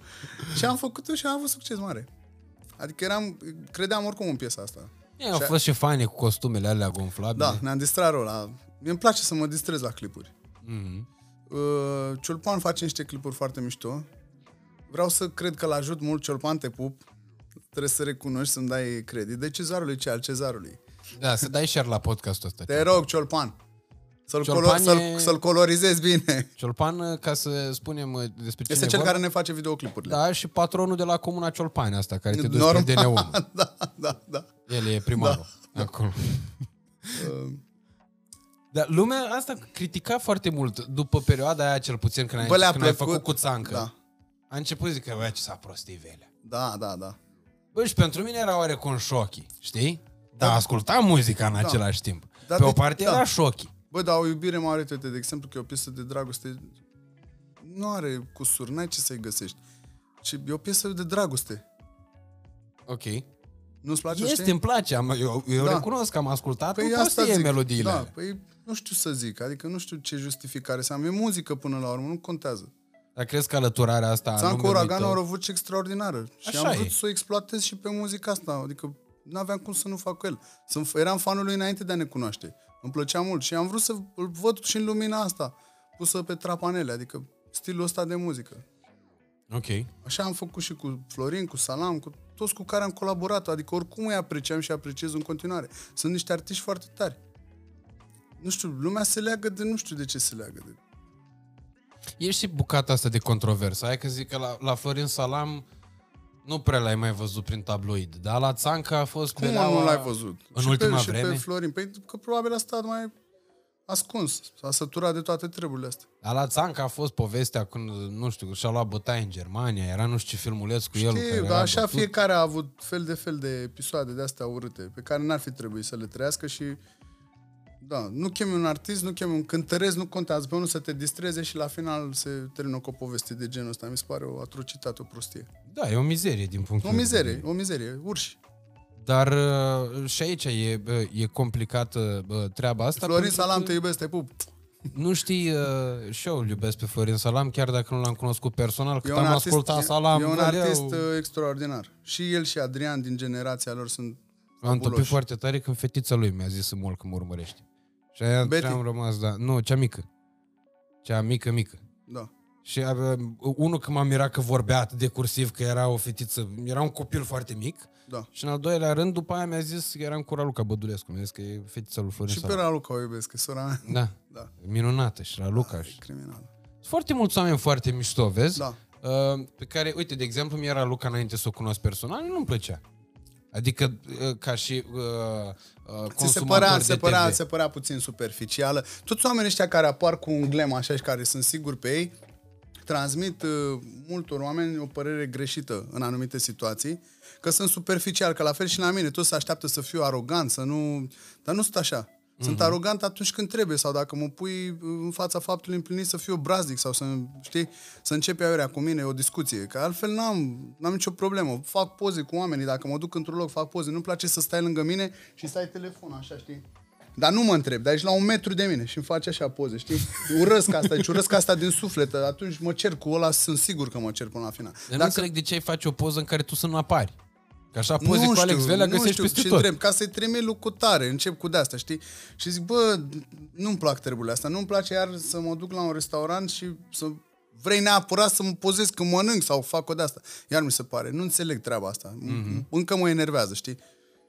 Dar de obicei, dacă oamenii încerc treaba asta, o fac cu mare plăcere pentru că face parte din procesul ăsta. De a fi celebru, de a fi persoană publică. Uh, în perioada respectivă în care uh, tu ai uh, lansat uh, toate piesele, uh, toate piesele alea, care, repet, ele au fost un fenomen garantat. Adică nu uh, mai necesită demonstrații în plus. O, o demonstrează Mersi. cifrele, o demonstrează faptul că toată lumea le asculta, dar, repet, adică eu încerc să înțeleg din perspectiva mea de ce mă deranja oarecum și de ce, deși ascultam foarte mult piesele alea, mă gândeam, zic, bă, ce s-a schimbat Velea, ce nu știu ce. Adică, care a fost drive-ul Hai tău să când ai zic, făcut echipa, chestia asta? echipa asta pe care o am eu de oameni extrem de talentați și vreau să vreau să îi salut în această seară cu superbă. Vreau să-i salut pe frații mei, pe Răzvan Matache, pe Boni, pe Buzea Florin, pe Rashid, cu care am zis că lucrez de când sunt copil, pentru că asta e formula de bază cu care am făcut muzica asta. Uh, noi ascultam genul ăsta de muzică de când eram puști. Noi toți venim de la periferie sau venim din provincie, știi?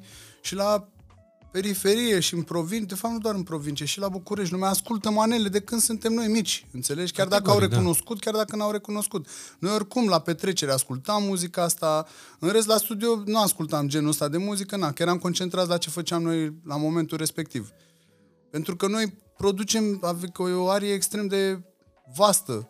Producem și uh, R&B-uri, și muzică pop, și reggaeton, și dancehall, deep house-uri. Boni face niște deep house-uri fabulos de frumoase, doar că nu am apucat să avem succes cu genul ăsta de muzică. Na, că a prins treaba asta cu trapanelele.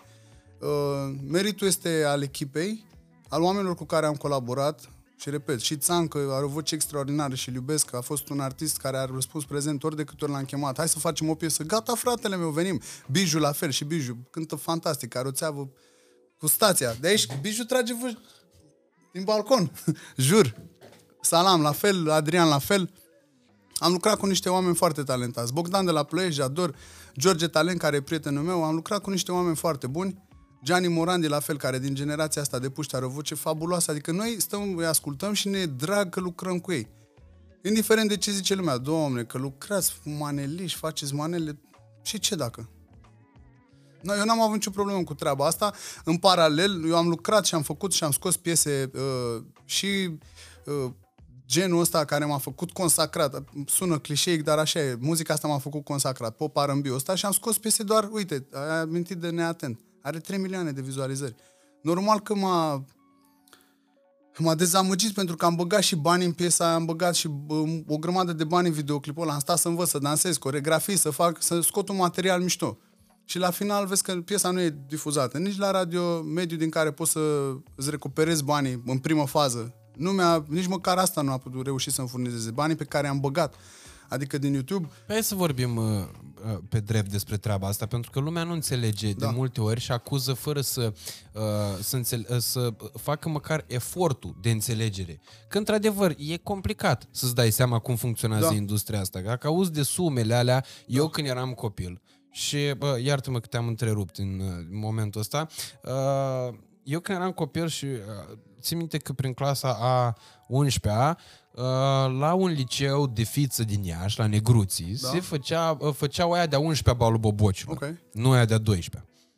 Și aveau de chemat artist. Da. Și uh, aveam niște prieteni care erau în echipa aia organizatorică și căutau uh, tot soiul de oferte. Da. Era, nu mai țin minte, vama, ceva 7000 și ceva de euro. Pot să dau sumele astea, că oricum ele sunt publice. Dacă Da, normal. sun la booking, normal, normal, normal. vezi cât ia fiecare artist pe un Da. concert. Uh, și mi se părea ceva fantasmagoric, 7000 și ceva de euro, 300 de milioane ca să cânte da. vama, ești nebun la cap. Da. Uh, dar nu calculam niciodată ce înseamnă uh, producția, ce înseamnă faptul că oamenii ăia monetizează tot uh, arsenalul prin care ei își întrețin activitatea din concertul respectiv, că nu prea îl vezi pe Tudor Chirilă prin reclame, da. uh, nu vezi, uh, uh, nu știu, n-ai, uh, n-am, am mai fost în show-uri atunci la Vocea României o perioadă de timp, dar nici aia nu foarte îndelungată și nu-și imagineze nimeni cât te îmbogățești ca Nu, jurat mare într-un parte astfel de din show. banii pe care artiștii îi produc, pe care, din care trăiesc, sunt banii din spectacole. Pentru că nu toată lumea își vinde imaginea, nu toți apar în reclame, exact cum ai zis, ce ai enumerat. Mhm. Și atunci, tu în momentul în care îți faci Nu, o dar piesă se și cum împart vine în atent, mult, într-o grămadă de fiecare are procentul lui, adică nu e ca și cum... E manager, Exact, e... impresar, uh, backline-ul cu care vii, oamenii de la tehnic. Bine, nu ei câștigă grosul, dar i-am dat exemplu și pe ăștia pentru că sunt oamenii din spate, care fac toată treaba grea. Mulți nu se gândesc la treaba asta. Și atunci, într-adevăr, când faci o piesă ca neatent, care e într-adevăr, bă, e o valoare. Adică aia e o piesă care va, bă, cum ziceai tu că va dăinui în timp. Clar va dăinui în timp, pentru o masă mai mică de oameni. Da. Sigur, nu va fi ca din vina ta. Da. Cel mai probabil, deși n-ai de unde să știi Dacă când aș va fi scos bubui. numai piese de genul ăla, nu, nu îmi permiteam să exist. Adică nu aveam continuitate. Mhm. Aduceam mereu bani de acasă ca să scot piese care îmi plac mie, știi? Și nu era... Nu era echitabil. Adică pentru tine, ca să fie limpede, o piesă cum e neatent, care, Da. deși a făcut 3 milioane de vizualizări, n-a fost pe radio, Da. Uh, tu ai investit ca să o produci în Normal. clip, în producție, Tot. în Da, master, în normal. uh, tot ce mix master, tot ce înseamnă producția unei piese, promovare, Da. da. mers pe la emisiuni unde trebuie să plătești dansatori, unde trebuie să plătești uh, trupă dacă mergi cu trupă. Evident. Că oamenii ăia nu vin să cânte moca Clar. cum cânti tu ca și artist Clar. când te duci Clar. la Teo Show Clar. sau oriunde. Ai subliniat perfect tot. Uh, pentru tine piesa aia a fost o gaură financiară.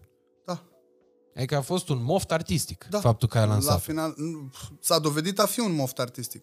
Pentru că în primă fază am avut extrem de mare încredere în ea. Mi se părea o piesă foarte sensibilă, care nu are cum să nu te atingă la coarda, coarda sensibilă, să, să te facă să rezonezi cu ea, să te regăsești în ea, să vrei să o asculți, să fie pleiată peste tot, știi? Mhm. Mm-hmm. Dar n-a fost să fie. Și mi s-a întâmplat așa cu multe piese. Pe când o trapanea Trapanele sunt mult mai comerciale, sunt mult mai de mainstream. Oamenii Fără dansează, să-mi oamenii spui- vor petrecere.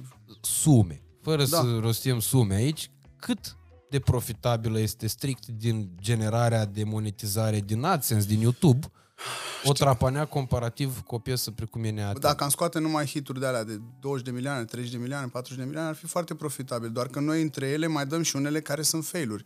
Înțelegi? N-ai, n-ai cum să ai succes cu fiecare piesă pe care o lansezi. Și mm-hmm. la final, gen, ce dai pe mere, e Eu pe am pere văzut sau invers. AdSense-ul unei manele care avea vreo 70 de milioane de vizualizări și produsese 117.000 de dolari. Nu o să spun care e. Depinde, că- da, știu, nu, nu, în funcție de canal și ce deal-uri ai. Prin Mhm. cine urci piesele. Poți să câștigi de la 300-400 de dolari la pe- probabil peste 1000 de dolari ca să facă ce ai zis tu, ce calcul ai făcut. Mhm. De obicei e milionul, la un milion de vizualizări ai 1000 de dolari. Ceva de genul. Asta în cazul pieselor. Că Da, în dacă- cazul pieselor, dacă e durata mai mare de 3 minute sau cât are o piesă 2 minute jumate, 3 minute, cum ai tu de astea de cu sute de mii, ți-am bogățit, eu v-am zis, sunteți nebuni. Da, dar eu nu știam că n-am făcut chestia asta. Adică... Adică Asta e și mai frumos, n-am Radu. Asta e mizat. și mai frumos, că nu te-ai bazat pe niște bani. Foarte bine, Și felicitări. atunci mi-am dat seama că, da, într-adevăr, poate că mulți s-au apucat știind că conținut lung generează Da. uh, monetizare mai, mai Mi se multă. pare o prostie. Și atunci de aia, că, că îi, vezi, îi și vezi că mulți dintre ei se apucă strict pentru chestia asta, Da, știi? da. După care mi mai spuneau oamenii, mai citeam în comentarii, că comunitatea asta de aici de pe YouTube. Da. Eu ne m-am plinit foarte tare pentru că e exact pe, sunt oameni ca mine. Da. Știi? Adică îi regăsesc din prietenii mei, îmi spun că bă, ce miștoi. Da. Și atunci mi-am dat seama că bă, eu la oamenii ăștia am vrut să ajung în tot timpul ăsta. Da. Sigur, vreau să ajung la mase mari Clar, pe care clar, să impactez, dar e o părticică din drumul meu, îmi hrănește Niciodată sufletul. în viața mea nu m-am apucat de ceva având ca principal scop uh, banul, înțelegi? Iar Mhm. și asta cu trapanele s-a dovedit ulterior a fi bănoasă, pentru că noi în primă fază am scos piesa asta download dintr-o distracție. Am povestit în mai multe podcasturi, dacă e cazul fac un rezumat. Acum am participat la un, într-un camp, am fost la un concurs între mai multe studiouri și am avut ca challenge să facem o manea într-o oră. Am făcut-o în jumătate de oră, după care a devenit virală, am filmat eu, în fine, a apărut pe internet și lumea scoate piesa asta, scoate piesa asta. Am zis, nu o scot eu, nu o scot eu. Uh, și la final am scos-o Jador cu, cu Lino, a avut succesul respectiv, după care noi am avut pauză. Noi n-am mai scos trapanele vreo șapte-opt luni, înțelegi? Deja lumea scotea în paralel muzică de genul ăsta. Noi ne, ne-am văzut în continuare de filmul nostru anterior să scoatem tot așa R&B-uri, pop-uri, reggaetoane și nu aveau succes. Mhm. Și ne-am gândit ce facem. Rămânem așa, adică lumea face în jurul nostru bani și noi rămânem de căruță, rămânem proști sau scoatem și noi? Că putem să facem asta, ne la îndemână ne și place. Și am zis să facem asta. Și pur și simplu s-a întâmplat. Plus că mai e o chestie, știi, aici. Uh, poți să faci bani și se vede în momentul în care ești oportunist și asta Da. vizezi. Uh, asta e singura țintă pe care o ai, pentru că ulterior ce se întâmplă? Se- Se vede că îți îmbunătățești uh, considerabil stilul de viață într-un mod Da. foarte scurt, uh, într-un timp foarte scurt, Băi, mie, pardon. revenind la bani, mie Dumnezeu mi-a dat mult mai mult decât aveam nevoie și decât am fost eu vreodată dornic să am, înțelegi? Mhm. Am crescut, nu că sărac, că nu vreau să dramatizez, să mă victimizez, și că asta oricum e o modă. Acum, crede-mă, toți artiștii au cam aceeași poveste. Deși ar trebui să fie povești unice, toți. A, am fost sărac, da, și cu încrederea, n-aveau... Uh, am făcut asta ca să demonstrez... Am avut o viață normală și frumoasă, dar dacă stau și analizez, adică nu aveam sisteme de referință atunci, pentru că toți din bloc aveam aceiași bani. Mâncam aceeași mâncare, eram, înțelegi, stilul Exact, la comunist. Toată lumea se duce la servici la șapte dimineața, cu cheia de gât, dar eram fericiți, nu ne gândim, mamă, suntem săraci. Ia uite, mâncăm o felie de pâine până vine mama și îmi face cartofi prăjiți cu ouă sau cartofi prăjiți, poate, știi? Mhm. Adică am fost un copil fericit. Nu m-am gândit la asta, că sunt sărac sau că sunt la, adică așa, la nivelul ăsta normal, al normalității. Nu m-am gândit niciodată la treaba asta. Și mai e o chestie. Eu am observat niște lucruri în calitate de privitor, poate mai atent decât uh, uh, majoritatea uh, și asta pentru că am fost mai curios. Uh, tu după ce ai dat niște bubuieli de astea foarte mari, asta ziceam, că se vede când vizezi îmbogățirea peste noapte, îți îmbunătățești foarte mult stilul de viață într-un, mod, fo- într-un timp foarte Da. scurt, dar calitatea produsului scade. Normal. Și atunci n-am să uit în viața mea când tu ai plecat, n-am să uit în viața mea. Îmi aduc aminte momentul ăsta ca și punct de referință, ca să nu bă, mănânc rahat în bălării, că n-am să uit în viața mea ca și cum e ceva ce m-a marcat pe viață. Dar mă gândesc la asta tot timpul, că după ce ai scos din vina ta și defectul tău sunt eu, 2014, care a fost cam anul tău muzical, Da? A urmat în 2015... Lumea zice că 2012-2013, că atunci am scos bubuiele. Minim Da. 2, Minim- marfă tare. și Marfătare 2013, da. Da, 2013, Vara cai 2013. vers pe pereți, Bă, dincolo ai de avut cuvinte. Da, trei veri la rând. Trei veri la rând au fost Da, tare tare. da, 2012, da. 2013, 2014. da.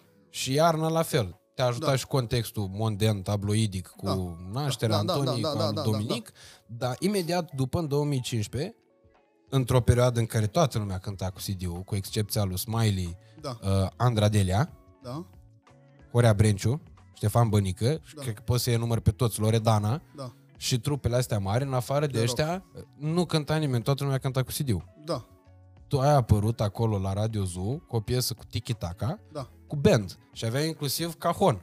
Era Da. băiatul ăla de, bă, mai, care are altă origine, nu știu. Da, Gilberto, Așa. cubanez. Adică ceva puternic pe direcția asta. Eu am încercat- Era clară reinvestiția, se vedea. Da. Cum și eu, de exemplu, acum... Eu îți n-am spun avut bani să țin trupa aia, că mi-ar fi plăcut să cânt cu trupa, înțelegi? Dar veneam, n-am- la fel, veneam cu bani de acasă, pentru că au fost niște ani în care n-am produs din muzică bani, adică am reușit să fac mai mulți bani din imaginea mea, înțelegi? Făceam reclame sau ceva, dar banii pe care îi produceam din muzică nu erau suficienți încât să țin trupa aia. Și mi-ar fi plăcut și mi-ar fi plăcut să le dau din ce în ce mai mult, adică știi? Mhm. Dar nu, nu am reușit să susțin treaba asta, că așa și mie mi-ar plăcut să mă dezvolt să cânt cu band. Îmi place să cânt, îmi place să performez, mi-ar plăcut să am un backing vocals de 3-4 oameni. nu știu, adică s- și eu sunt adeptul concertelor lor pe care le vedem, știi, pe HBO sau mă știu, mai știu eu, pe Mă rog, e irrelevant unde le vezi uh-huh. și te miri, mamă, ce trupă, ce formație, cu dansatori. Așa mi-ar plăcut să arate concertul meu, doar că nu sunt bani. Da, Și a păi, trebuit să mă descurc cu ce am putut.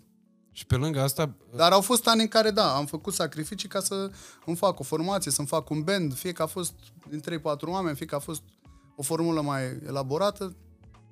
plus că nu vreau să fiu fariseu când spun chestia asta, dar înainte, și observ chestia asta în cazul tău, uh, rezonez perfect cu lucrurile pe care le spui. Îmi aduc aminte că înainte, dacă aveam niște bani, uh, mai mulți decât îmi plănuiam eu, sau mă surprindea da. situația financiară într-un mod pozitiv, deși rar se întâmpla asta, uh, mă gândeam ce căcaturi mai îmi cumpăr mie. Da. Acum mă gândesc cum înlocuiesc camerele astea ca să fie o imagine mai Normal. bună, cum, uh, nu știu, cum înlocuiesc uh, studioul ăsta ca să avem mai mult spațiu, să putem să reamenajăm. Bravo. Și atunci mă gândesc și la chestia asta uh, și vreau să te întreb dacă... Același lucru l-am făcut eu când am început să fac trapanele, ne-am luat un studio mai mare, am investit o grămadă de bani acolo, ne-am luat scule, am făcut camerele să arate la un nivel mișto, zic eu, studio arată la nivel internațional, bravo pasăre, mulțumim frumos.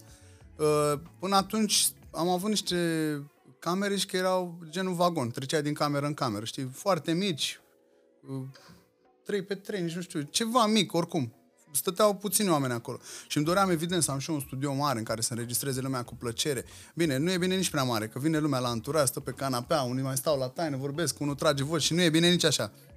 Dar în fine, văzusem pe, în filme, pe la MTV, cum stau artiștii mari și au un spațiu de la mișto și pot să creeze acolo și zic, așa vreau să arate studioul meu. Și când am început să produc bani, am luat o, o casă mișto, am echipat-o cu tot ce trebuia, ca oamenii să fie fericiți, pentru că atunci echipa mea număra, știu eu, 15-16 oameni, adică mereu am adus artiști noi, am zis, hai să mai încercăm, hai să-l ajutăm și pe ăsta. Că lumea zice, da, domne, da, lei banii, până să le iau banii, cheltui mulți, mulți, mulți bani cu ei.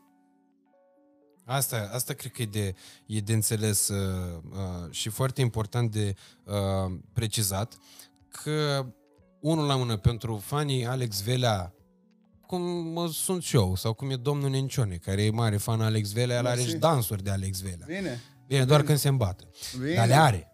Și le mai etalează La bustul așa. gol, bănuiesc, nu? Că Alea, să dansezi ca Alex Velea, trebuie să bustul gol. Încă e la bustul plin. și pe afară și pe de Da, desubt. da, da. Da, când și-l Important e golești, sufletul, hai să vezi. sufletul. Sufletul e frumos, că Păi, de-aia era fan Alex Velea. Bine, Uh, bine. E uh, părerea oamenilor de tipul nostru, de multe ori te gândești, zic, bă, ce aș vrea să mai aud de la Velea piese ca neatent. Dar după aia trebuie să fii conștient de faptul că piesele alea costă niște bani Da. și ca ele să existe, trebuie să existe și alte piese care poate să plac mai puțin, dar nu e cazul trapanelor, că, bine, Știu. nu toate mi-au plăcut. De exemplu, nici alea cu viteză Ferrari și cu alea mie nu-mi plac, mie nu mă ating deloc. Dar alea nu sunt trapanele. Alea sunt Alea trap. sunt trap. trap. Alea sunt trap, Alea sunt nu mi-au urbane. plăcut. Dar ce da. mi-a plăcut foarte tare e tot ce ți-am spus. Deci toată perioada aia de pandemie pentru mine Da. a fost uh, uh, by Trapanele All Stars și Golden Boy Society. Eu oricum și nu vreau, Costi. Să, da, nu vreau să aparțin unui singur stil.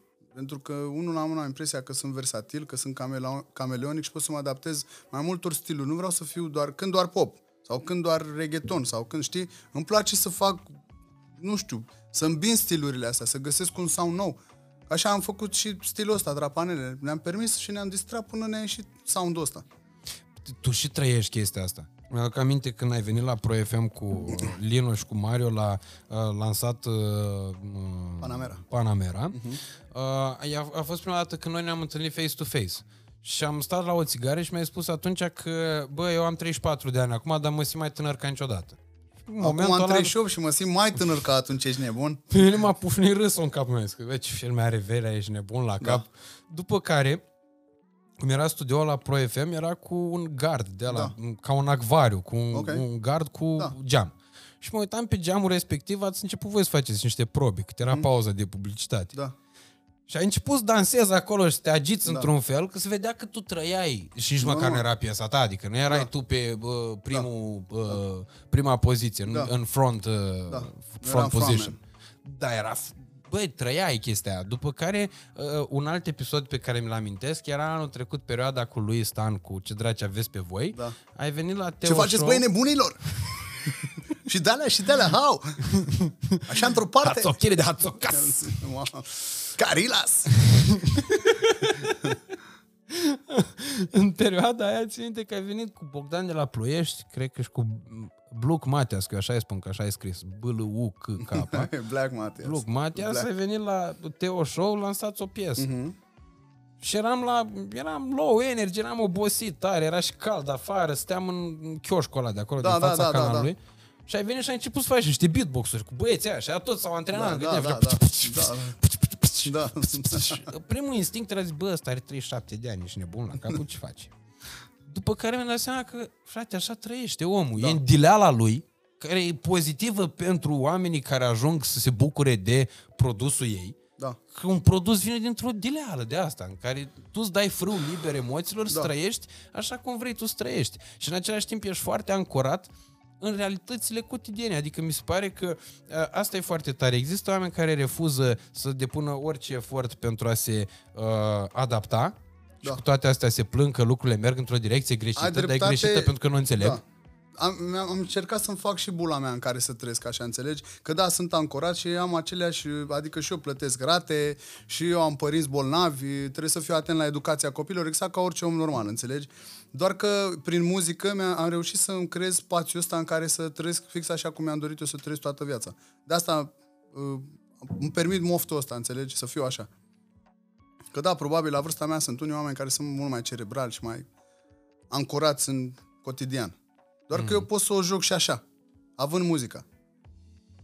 O altă chestie de care vreau să te mai întreb era că la un moment dat uh, a fost reclama aia cu tigaia la Tefal.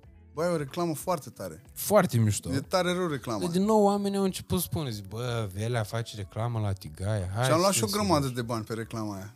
Să mor, jur. Adică, dacă ar fi, aș vrea să fac continuarea. Știi că am vrut să-ți luăm cadou o tigaie? Era tare. Ce crezi, acasă chiar am tot pe tefal fac. Nu știu să fac multe omlete, o fac tot pe de-aia. Asta mi-a spus, zic, nu, ai lua, bă, tigaie, că poate îl superi. Nu mă supăram deloc, nu, era tare. Dar tu gătești? Nu prea. Nu, prea puțin. Adică ce gătesc eu nu se poate, nu mi-e gătit. Știu să fac orez, carne, lucruri pe care le mănânc eu, alimente pe care le îngurgitez, știu eu să zic. Dar nu știu să gătesc nebun, să stau uh, 45 de minute, stai un pic, că e carnea mai așa, întoarce, bag-o la cuptor, bag-o Adică în... dacă lași carnea 45 de Nu minute, știu, am ies zis cărbuni. așa, ceva, nu știu. Păi nu, să o lași la foc mic, să se protrundă nu știu cum, după care o ambalez, o ții trei zile în pământ, de alea. Sunt de ăștia, știu să facă reducție de... Nu știu să zic. Nu știu să fac ceva complex. Dar ce fac, fac bun. Da, Antonia? La fel ca mine. Viața, ne-a, viața noastră a fost dedicată altui subiect, muzica, adică nu bucătăria. Vreau să stau în bucătărie. Nu ne-am dorit asta, să fim bucătari. Dacă vreau să fim bucătari, e, ce mâncăm noi știe să facă foarte bine sau să le facă ce vor, nu știu, ce vor copiii, știe să le facă asta. Nu e nicio problemă. Oricum vor lucruri simple, paste sau dulciuri sau de asta. Asta știe să facă. Bine, dacă cu astea le-ați învățat, normal că vor lucruri simple. Nu, dar nu e adevărat, nu e. Că la mama e mănâncă alte nebunii, tocăniță și de asta, nu știu să zic, ce le face mama. Ok. La mama, adică la mama ta. La mama mea, da. La mama Antonii bănuiesc că Și, lasagne, mă, de și astea. mama Antonie știe să gătească. De alt stil. Alt stil. Cum gătesc mamele, de gătesc de toate. Ok. Știi de ce te întreb de asta cu tefalul? Că toată lumea atunci zicea, zi, bă, a făcut Velea reclamă la tigaie, îți dai seama. Erau niște voci care spuneau că, îți dai seama, ești, cum să trăiești ca Velea? Să te îmbraci numai în branduri, să susții uh, o casă, că tu atunci te și mutase, am Da. impresia. Și uh, se vedea din, și din postările tale și din postările M-am Antonii. ferit să, să arăt casa fix așa cum arată. ea. Am, f- mereu am lăsat doar o părticică, n-am început, știi, cu de-alea. Hai să vă arăt aici cum stau. Nu, nu-mi place. Mi se pare și că ești obraznic, știi, cu ea care n-au, știi, care nu-și permit și care stau în garsonieră și o și riști să spargă casa. Adică și flexing-ul ăsta are câteodată rolul lui. Câteodată e tare, câteodată nu e tare. Da, Dacă poți te- să faci vizualizări dacă îți spargi casa. Bine. Nu scoți din Da, alt nu, sens. doamne, doamne ferește, doamne ferește, doamne ferește. Nu, nu ne doresc asta nici celor care ne doresc nouă rău, să le zicem dușmani, pentru că noi nu avem dușmani, suntem niște oameni buni. Uh, mie mi-a plăcut reclama aia extrem de mult și o știi toată, nu? Că nu e doar Da. da. pasajul ăla în care gătesc și aia mm-hmm. fac niște clătite. E cu casa aia pe care o prezint în camera asta. Câte lecții s-au citit, câte știi? Mm-hmm. O știi, nu? Dar nu e casa ta, nu? Nu e casa mea. Ai o casă... Mamă, ce prostie era, zic de videochat. nu, nu, pe, dar nu aveai cum să locuiești în casa aia. Ok. Doar studiourile astea sunt la fel de mari, precum casa aia, ești nebun. Dar știi că nu mi-am dat nu seama. mă, era huge, era ceva hală, ești nebun, nu era casă. Dar arăta bine. Când mi-am Așa dat de seama videoclip. De faptul că și casa ta e foarte mișto, e tot o poză din pandemie pe care ți-ai pus-o uh, challenge-ul ăla cu perna, pe care l-am făcut și eu și mi-a zis Dana Budeanu că-s fătălău.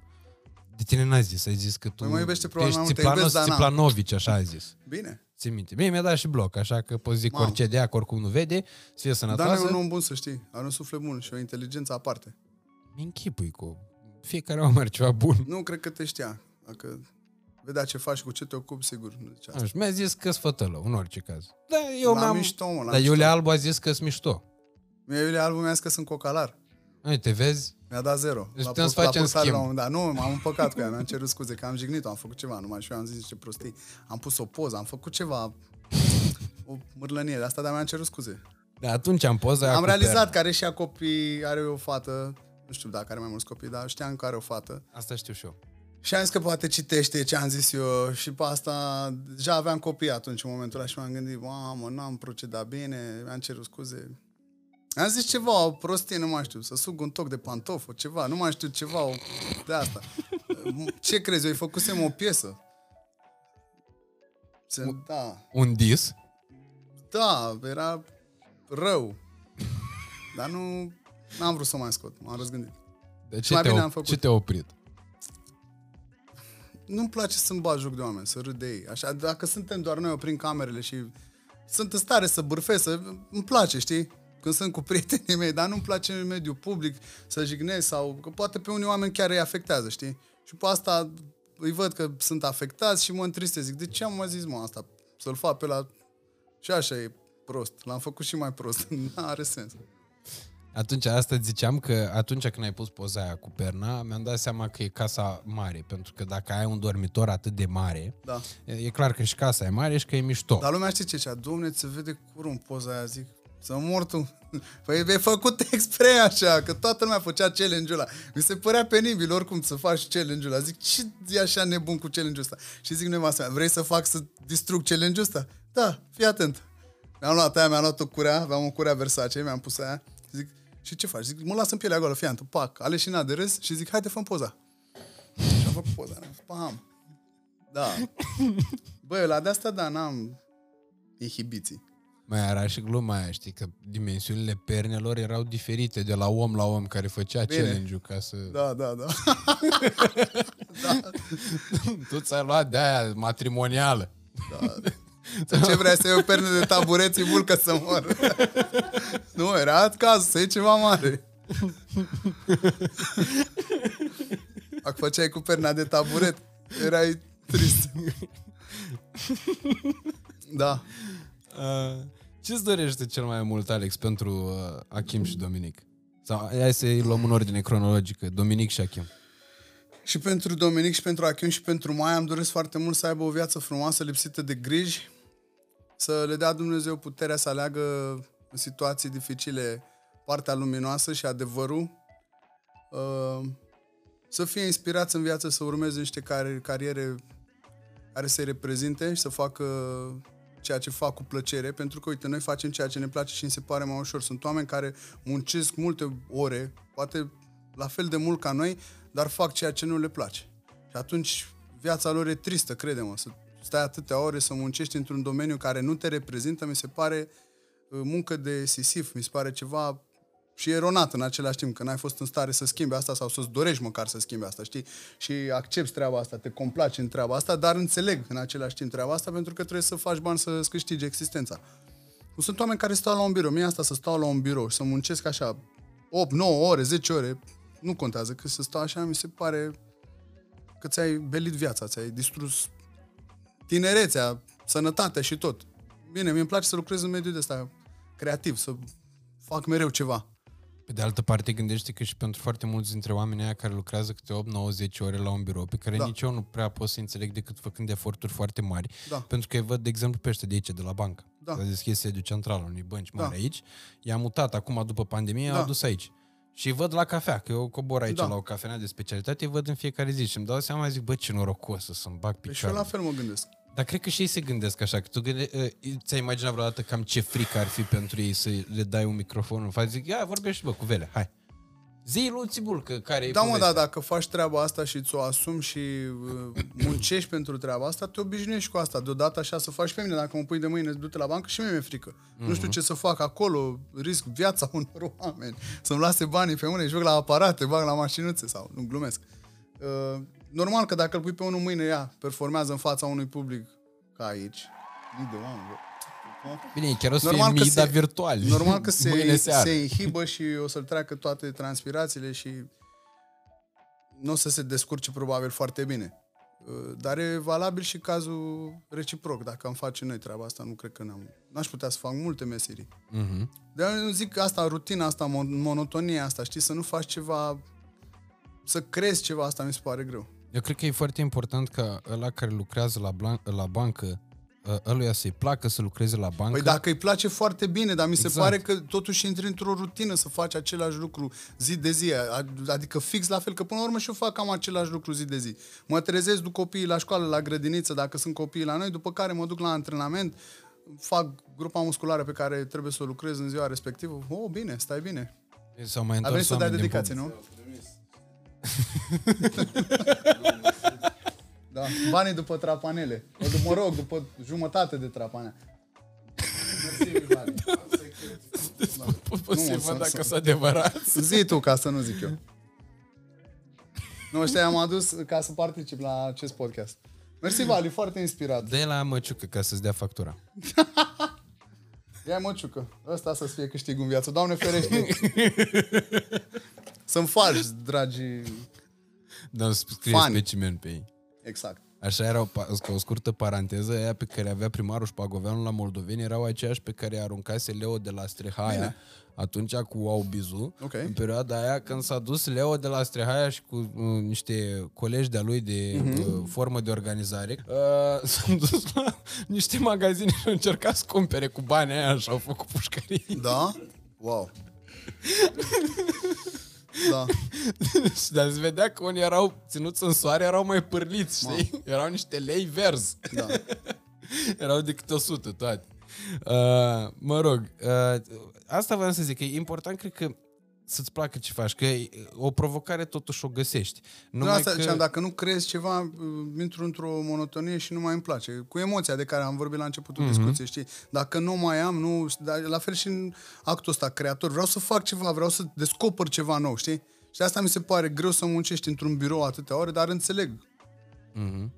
Eu, în în mintea mea, îi compătimesc pe oamenii, dar probabil mulți dintre ei sunt fericiți făcând asta, așa că na. Știi ce vreau să te întreb acum? Da, nu? întreabă, nu știu, dar aștept Hai să că poți să intuiești. Dacă așa ar fi fost să am altă meserie. Nu, dacă ai făcut vreodată ceva ce nu ți-a plăcut, și o să mă refer la perioada în care ai prezentat acces direct, câteva luni. Băi, nu că nu mi-a plăcut, mi s-a făcut o propunere pe care n-aveam cum să o refuz din partea omului care mi-a făcut propunerea asta, adică a venit din partea unui, nu mogul. Și eu mă dusesem cu gândul acolo, m-am întâlnit cu șefii de la antena să fac total altceva. Și mi ți-am găsit rolul. Și așteptam să-mi dea ceva, un juriu sau ceva care să mă reprezinte, știi? Să descoperim talente pe care ulterior să le ajutăm să devină artiști în toată regula. Știi, ceea ce de fapt mai făcusem. Aveam un background uh, din punctul ăsta de vedere, adică aveam un precedent, văzuse lumea că sunt în stare să fac treaba asta și am fost convins că pentru ceva de genul ăsta mă cheamă, știi? Și când mi s-a propus treaba asta, am rămas așa perplex, nu știam ce să zic.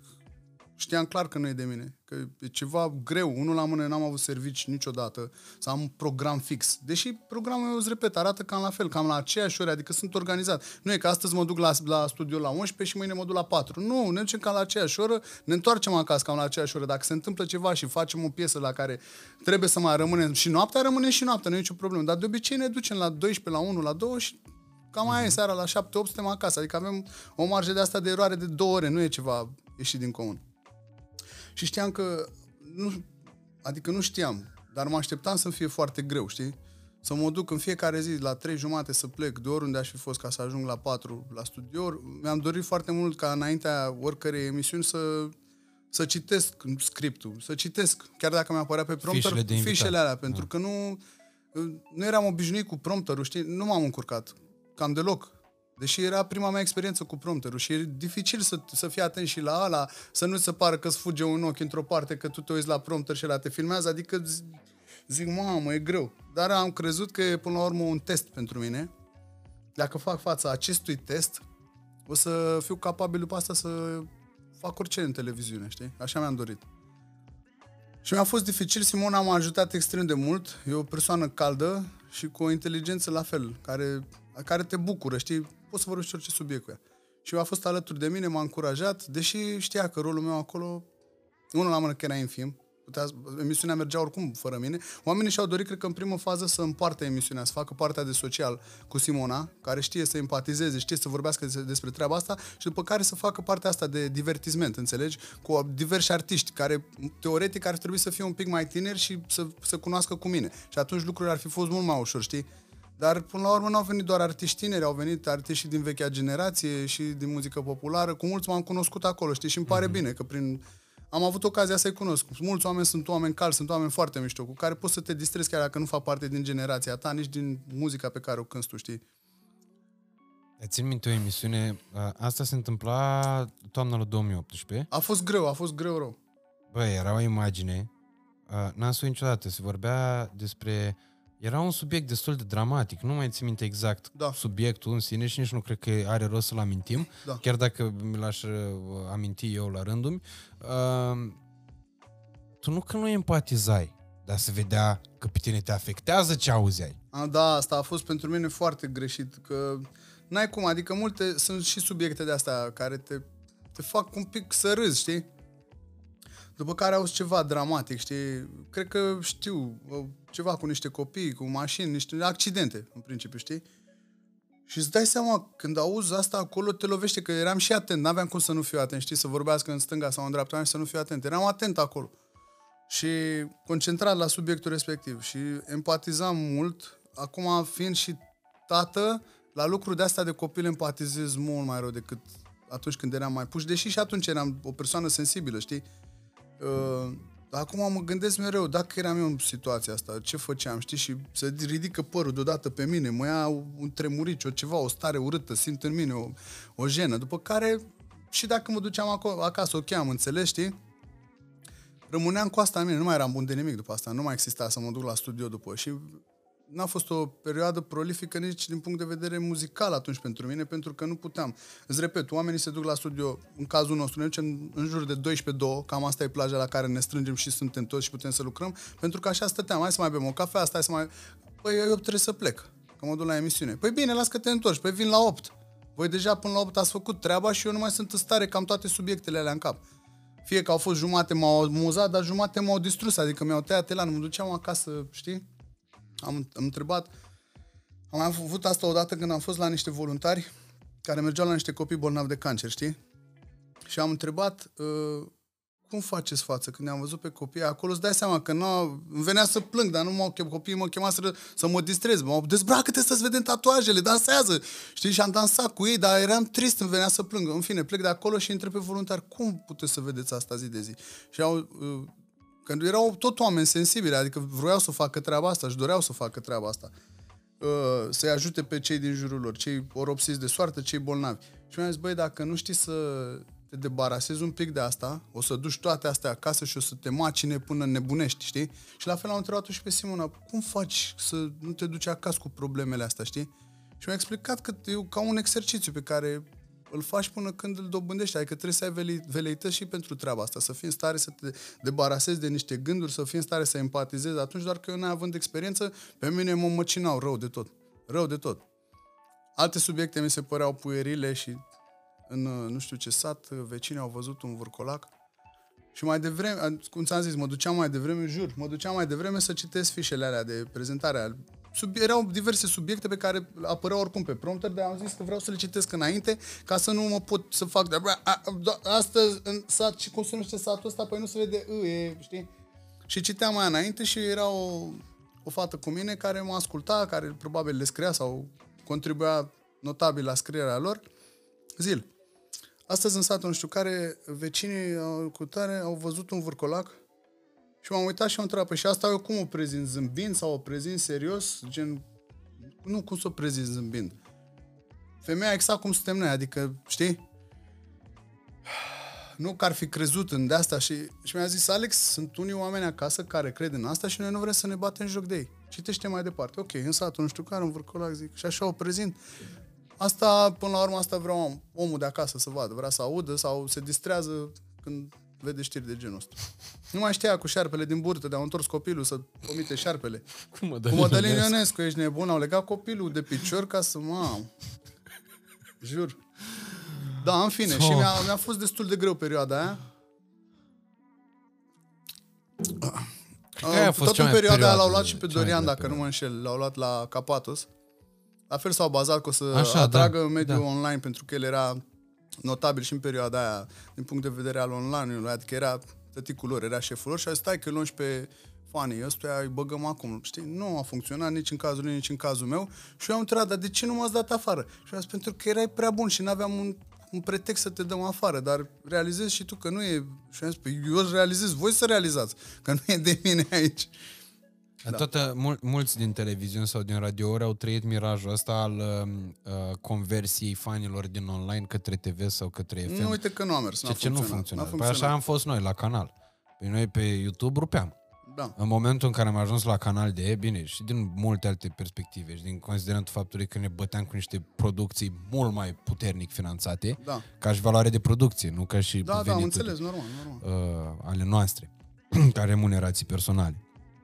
Uh, asta a fost una dintre cauze. În al doilea rând, faptul că se făcea ficțiune cu echipă de TV, Da. de reportaje. Da. Dar în al treilea rând, faptul că pentru televizor era și pentru ora respectivă, pentru prime time, era necesar un alt tip de conținut față de cel pe care noi îl produceam Normal. pentru internet. Uh, Nu, n-ai cum să compari asta, lucrurile astea. Și oamenii care se uită la TV nu sunt aceiași cu oamenii care fac parte din mediul online. Vârstele nu coincid. Au anumite puncte de congruență, da? puștii, mici. mm, Puștii nu se uită la TV. Uite, mă, uit- eu știi ce fac acum? Analizez foarte atent. Tu te uiți la uh, TV? Foarte puțin. eu Adică, la- da, mă uit toată ziua pe știri. Dar Uite, ca eu mă sunet de feresc- fundal. Da, eu mă oferesc de știri, ți-am zis. Eu le iubesc, că sunt, uh, sunt adicția mea numărul unu. Mă uit la Digi24 și Antena 3. Că eu mă uit și din surse diferite. Am înțeles. Nu, mă, nu, mă debusolează, mă încarcă negativ. Dar uite, uh, spre exemplu, analizam Survivorul de anul trecut, unde a fost Zani, cu A Survivorul rupt de ăla, anul a ăsta. Spart ăla de anul trecut. Ăsta, ăla. deși mă uit pe cifrele astea de le prezintă o bai.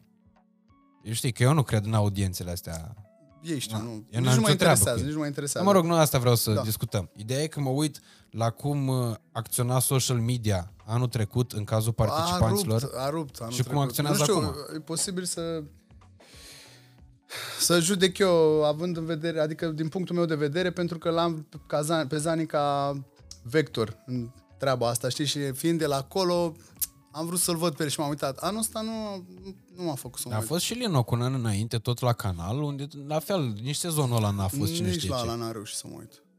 Da, ăla de anul trecut a fost, adică țin minte eu că A m-am fost uitat până prin Bombă aprilie. a fost ăla de anul trecut. A fost tare rău. Până a ieșit Jador m-am uitat. Și după aia m-am mai uitat când a intrat uh, Aurica, Andreea Lotbă cu Cocu.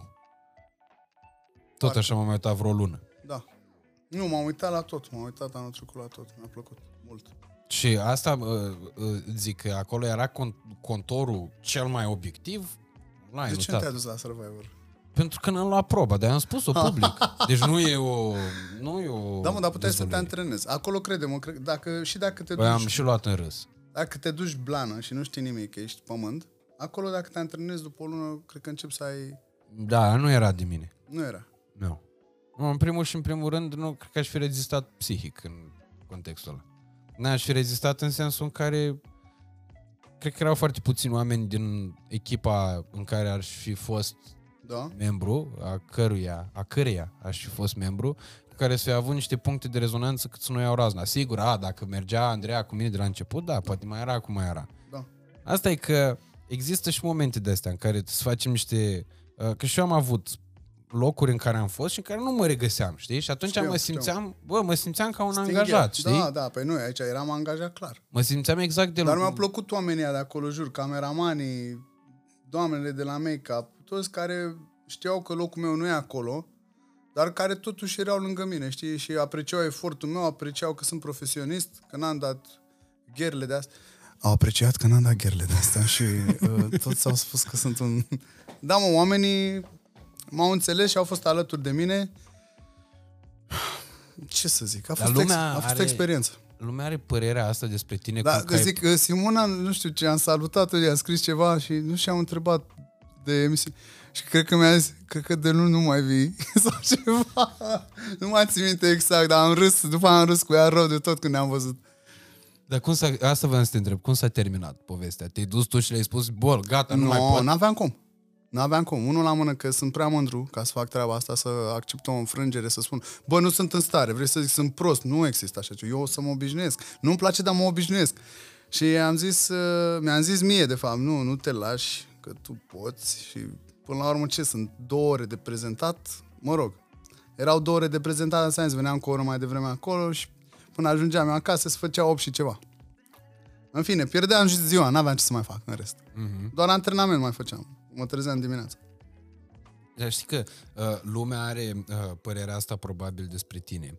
Cum că ești predispus să faci gherle sau lucruri de genul ăsta sau să o dai în bară și din prisma aspectului. Că asta și m-am gândit la treaba asta și aici o să-ți vin cu o nouă destăinuire da. personală pe care poate mulți dintre oamenii care ne privesc în momentul de față, că eu de asta le fac, ca oamenii să se simtă relatable. Da. Că mi-a trimis ăsta mesaj că în ultimul sfert de oră am vorbit eu foarte mult, acum vreo 20 de minute. Uh, de Ce asta am crezi? Și mie făcut. mi-a dat la fel. Am primit și eu mesajul ăsta tot de la el. Băi, mai lasă și pe Radu, mă, că nu de asta te-am chemat aici să, să epatezi, să spui într-una despre tine, adică e, sunteți doi, să fie un dialog, aici nu ești cu monolog. Nu, eu de asta o, o fac tot timpul și încerc să vorbesc, adică să las invitatul să vorbească, da. dar uh, fac uh, aceste referiri și pentru faptul că probabil mulți oameni de acasă au aceeași părere, dar au ocazie Da. să o spună și tu să o și auzi. Și atunci vin și zic în felul următor. Eu când eram copil, uh, toți oamenii, me- erau niște locuri de astea la Iași, gen, nu știu să-ți explic așa, ca să fac comparație cu Craiova, că nu știu unde se strângea lumea în Craiova la grătare. Era un tăpșan pe malul unui lac, unei bălți infecte, Da. unde stă- stătea lumea la grătar. La Bucovăz, la, nu știu, la Hanul Doctorului. habar Așa n-am. era la Ciric. Se În strângea parcul lumea la romanescu, grătar. se ducea la debarcader. Ce sunt? Sunt mai multe locuri. E, și când veneau aia la grătar, singurii oameni care aveau tatuaje erau aia din familia Corduneanu. Ok. Și mie îmi spuneau ai mei că ăștia vezi infractori. Nu e bine, caca. Costel, Adrian. Costel, Adrian, Costel, nu, Costel încă era mai, Adrian nu era așa umflat ca acum, era mai slăbuț. Oamenii au făcut oricum sport toată viața. Costel cel puțin un mare sportiv. Da, da, da. Indiferent de ce a făcut el după, e un mare sportiv și asta Da. e clar. Uh, și acum e scriitor, am înțeles. Uh, o să-l chemăm la podcast. și uh, după ce mă uitam la oamenii ăia, aveam percepția asta, că oamenii care au tatuaje automat sunt din pușcării sau au Ok. făcut ceva rău. Mam. Am ajuns, îți jur, asta e poveste reală, am Da. ajuns în Antalya prima dată în viața mea, era un hotel de 2000 și ceva de locuri capacitate de cazare, că citeam eu în revistele Da. alea de la Da, agenția da, de da. turism, în proporție de 50% plin cu englezi. Da. Aia toți erau tatuați. Da. Și a plecat odată liftul cu tot cu mine, că eu aveam 40 de kg. Aveam 11 ani. Și? S-a deschis la un etaj, au intrat niște femei cu tatuaje pe laba piciorului, pe aici. Da. Mamă, Infractoare. m-am speriat. Am zis, gata, infractoarele, să vezi că mă răpesc astea. Vai. plâns, crize, atacuri Nu de cred panică. așa. Era mare ca cănar, da. Și acum mai am reminescenți. Nu cred. Și atunci îți dai seama că în momentul în care noi am fost crescuți în ideea asta, apare un om, că tu ai fost printre primii cu tatuaje da. care ați apărut în... Mie mi se pare că am apărut destul de târziu, adică deja apăruseră tatuajele în țară, dar e posibil să ai Erau dreptate. Nu puțini mai, care au mainstream. nu mai știu, da. Și când ai apărut cu Iam așa, aveai unul aici și mai aveai unul aici. Bine, Ai prietenii, puțini. prietenii mei din copilărie tatuau bine deja când aveam noi 14-15 ani. Acum sunt printre cei mai talentați din Europa, sunt tare rău de tot. Eu n-am să uit odată că a fost om. Și adică eram obișnuit cu tatuaje, aveau puși de 15-16 ani, aveau de, adică de când eram eu, Mhm. na, între a 8 a 9 copii aveau tatuaje pe acolo. E, uite, vezi, Am asta... făcut și eu un tatuaj unea lui Eliade, lui Florin, jur, când eram copii. Aveam, Crezi Mircea, Iliad. Nu, mai trei. Și uh, aveam o Nu, șapcă... e bă, martie 31. Bine. și aveam un șapcă cu 49ers, dar eu citeam 49 ers. Roșie. Și acum îmi luase mama un set de carioci, știi? Și șapca asta, dacă mi-o lua astăzi, mâine n-aveam curaj să desenez pe ea. Dar cred că o aveam de un an, doi, știi? Și m-a lăsat, n-a zis nimic. Că am vrut să desenez ceva pe ea. Și am făcut un scorpion. Dar 2D, nu cu umbre cu de asta, știi, să pară mai ceva. Ăla știu să-l desenez și acum. Dacă vreți, vi-l fac pe o foaie, repede. Să mor. Dă o foaie, măciu. Da. Vezi că e acolo. Jur, fii atent. Nu, îl fac exact ca atunci. Când aveam, nu mai știu cât aveam, 13 ani, nu mai știu. Între 12 și 14, ceva de genul ăsta, nu mai știu. Uh, Stai că 12, 13, 14. Numere pitagorice, da. Dacă îmi place, mi-l tatuez. Nu, să nu faci asta. Fii atent. Și acum trec și mă întreabă, ce zici, mă? Și zic, ce să zic? Uite pe aici, pe la școală. Dacă... Numere pitagorice, arătați-mă Da, că am vreau să zis, fac. am zis. Ai zis pitagorice. Cum am zis? Pitagorice. A, scuze. Media aritmetică a lor e numărul din mijloc. 12, 13, 14, vezi? Ap. Așa. Stai, Nu desenez o... Ce crezi tu? Seamănă. Stai așa. Serios mă-l fac. În fine, vreau să spun și povestea, dar n-am Zi asta povestea în capacitate. timp. A, că te trebuie să... Stai așa. Uh...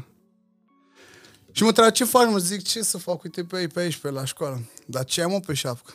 Un tatuaj, ce să am? Un ce? Zic, un tatuaj. Era un desen. Mamă, un tatuaj, ha? Nu mi-l faci și mie aici? Zic, ba da.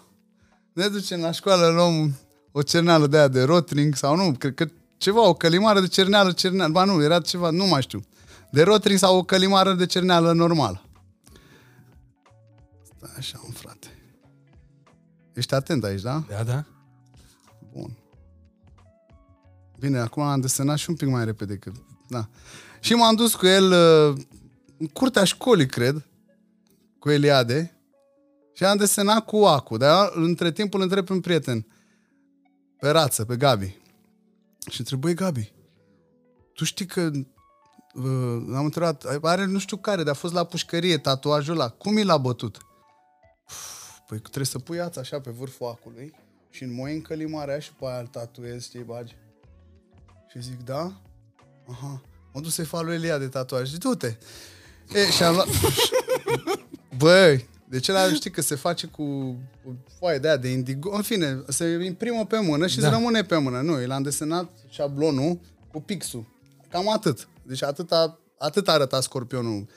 De el desenasem eu prietenului meu, știi? Da, mă, în fine, hai că vezi, uite, a, și-a luat forma deja de scorpion. Nu mai stau. Dacă stăteam mai mult pe el, făceam ceva mai nebun. A, tot ceva de genul ăsta arăta și la de pe șapca mea. Nu, dar arată. Eu l-aș pune la uh, Neti Sandu când se zice Zodia pe ăsta. Maxim. A, mă, că arată, ești nebun. Da? Foarte bine. Bun. E, și ăsta era așa pe șapca mea, în fine. Îl desenez ăsta pe mână cu pixul. Băi, vă jur că la final, deci tatuajul din atât când l-am desenat cu pixul, a rămas atât să mor dacă te mint. Gen atât, atâta, uh, atâta scorpionul. Arăta mai mult ca o goangă. Pentru că tu ai tras de piele. Că... Nu știu, nu mă, dar mă plictisisem, adică n-aveai cum, ăla trebuie să-l faci cu un aparat. Cu prietenii ăștia mei care tatuau aveau așa o de asta de pix, scoteau mina, băgau acu și luau un motoraș, era un Porsche Carrera de asta cu un soi de telecomandă, cu fir, apăsai așa pe o manetă, se ducea mașina în față, în spate. Și luau motorașul de la treaba asta și îl puneau aici. Și ăsta scotea așa cu repede. Tu, tu, tu, tu, tu. Mm-hmm. Și avea ca un pistol de ăsta, ca un aparat de tatuaj, știi? O băzăitoare de aia, doar că, na, eu am făcut cu boldul și cu ață în vârf. Îți dai seama că ața aia cade, la fiecare dată trebuia să stai să... Ceva nebun rău. Da. E, și ăsta e l-am tatuat. Deci asta e experiența mea cu primul tatuaj.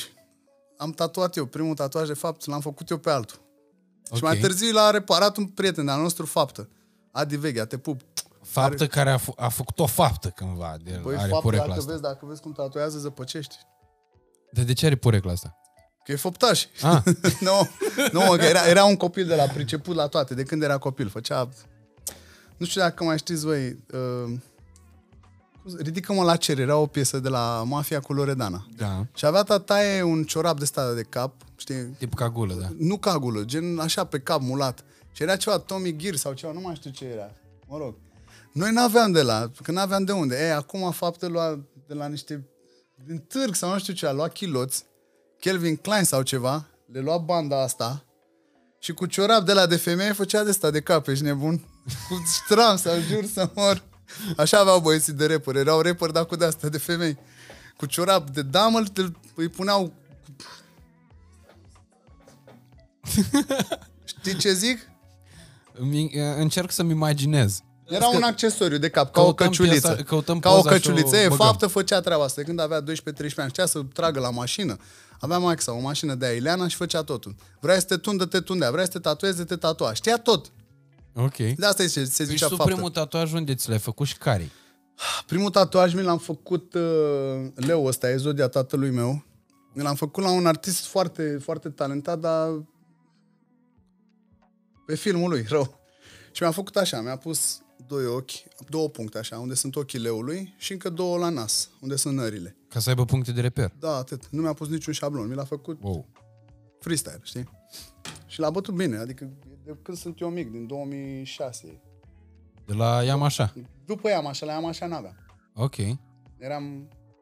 La, aveai Chel. unul pe, pe deltoid, dacă nu... Nu! Nu aveai nimic, nimic? La ea, așa n-aveam nimic. Aveai dreaduri parcă atunci. Nu, în la ea, perioada așa aia. eram la un scurt. Și acum Zero- câte tatuaje zero ai, mari. știi? Nu, unul singur. E unul singur. N-am cum, pe dar ăstea, ăstea le pun ca un ansamblu, știi? N-am cum Ok. să zic 1, 2, 3, 4, 5, 6, 7, 8, 9, n-ai cum așa, n-ai.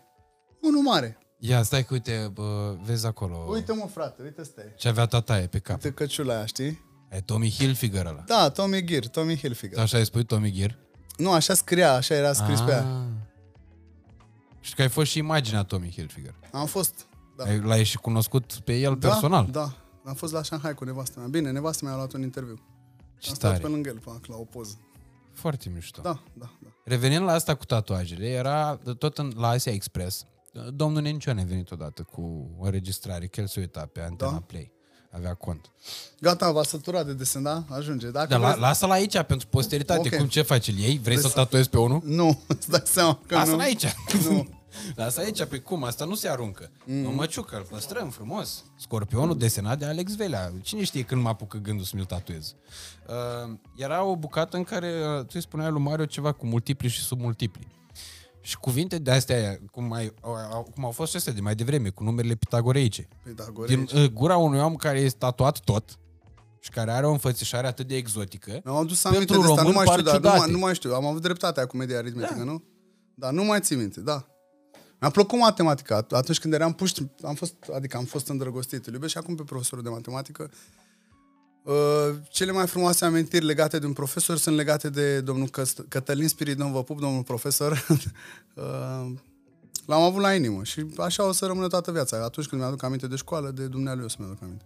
Asta mi se pare foarte mișto, că tu ești unul dintre ambasadorii către normalitatea uh, și către firescul la care ar trebui să ne aliniem cu toții. Că Am nu nimerit poți să- odată o teoremă a lui Kirchhoff la o emisiune, nu nu mai știam că o știu și am întrebat, domnule, pentru un nod de rețea sau pentru un nod de circuit? Zic, wow! Asta e fizică. De unde ai ieșit? Da, dar tot așa din școală, niște amintiri de astea.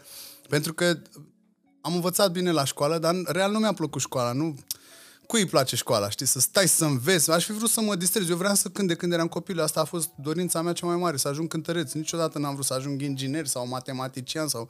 Nu vreau asta. Mm. Nu, nu, doream, nu doream treaba asta. Ia, ș- Știi ce întrebare urmează după mm. preludiul ăsta? Cum te imaginezi tu pe tine peste 30 de ani de acum încolo, când ai să ai 70 de ani? Mamă. Cum ai, ai să fii un bătrân de ăsta mai pe clasic sau ai să ai tot niște N-am nebunii cum de să astea în fiu cap? pe clasic. N-am cum. Dar nu-ți imaginezi, nu știu, să-ți iei așa un costum? Bine, tot ai să ai tatuaje și de Da. astea. Dar nu mă, și acum por costum, dacă evenimentul impune treaba asta sau dacă mă duc undeva și vreau să fiu elegant, elegant, merg în costum. Dar n-am să mai nicio umbli cu off-white și cu de astea la 70 de ani? problemă. Da. Adică nu ai să fie așa mai pe clasic, mai pe... Lumea la un moment dat realizează că lucrurile astea materiale nu mai contează atât de mult, știi? Eu nu cumva că sunt obligat de showbiz-ul ăsta să... Atunci cred că nu mai investești atâția bani în lucruri de genul ăsta. Vreau să port Gucci, vreau să am Versace în picioare sau știi, pot să fii relaxat și în papuci.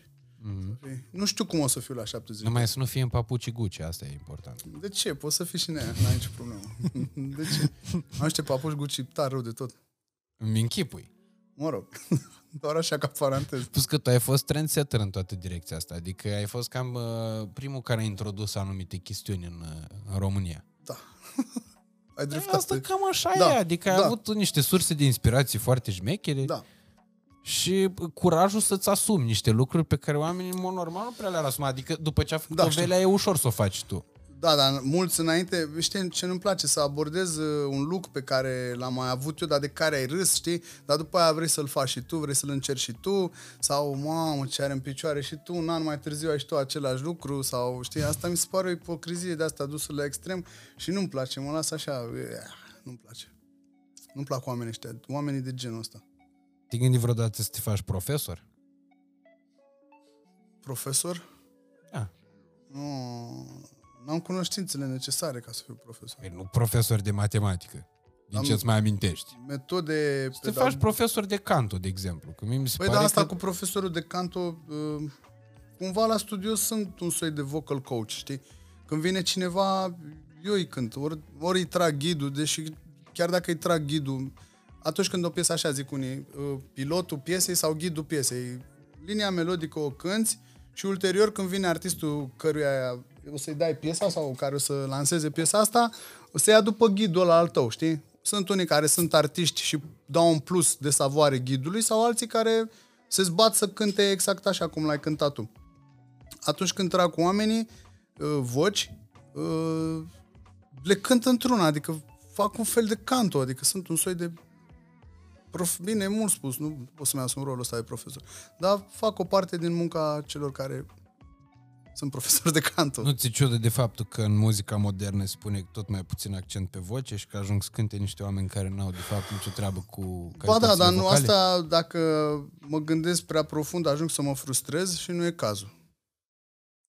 Cred mereu și uh, consider că dacă piesa pe care o lansez e destul de bună, o să bată o piesă care are succes cu un artist care nu are reale calități vocale, știi? Dar a ajuns într-o postură, poate de multe ori, mai bună decât a mea, într-o top sau ceva, sau știu eu. Că sunt cazuri. Și nu Da. numai în ceea ce mă privește, sunt probabil mulți care gândesc treaba asta.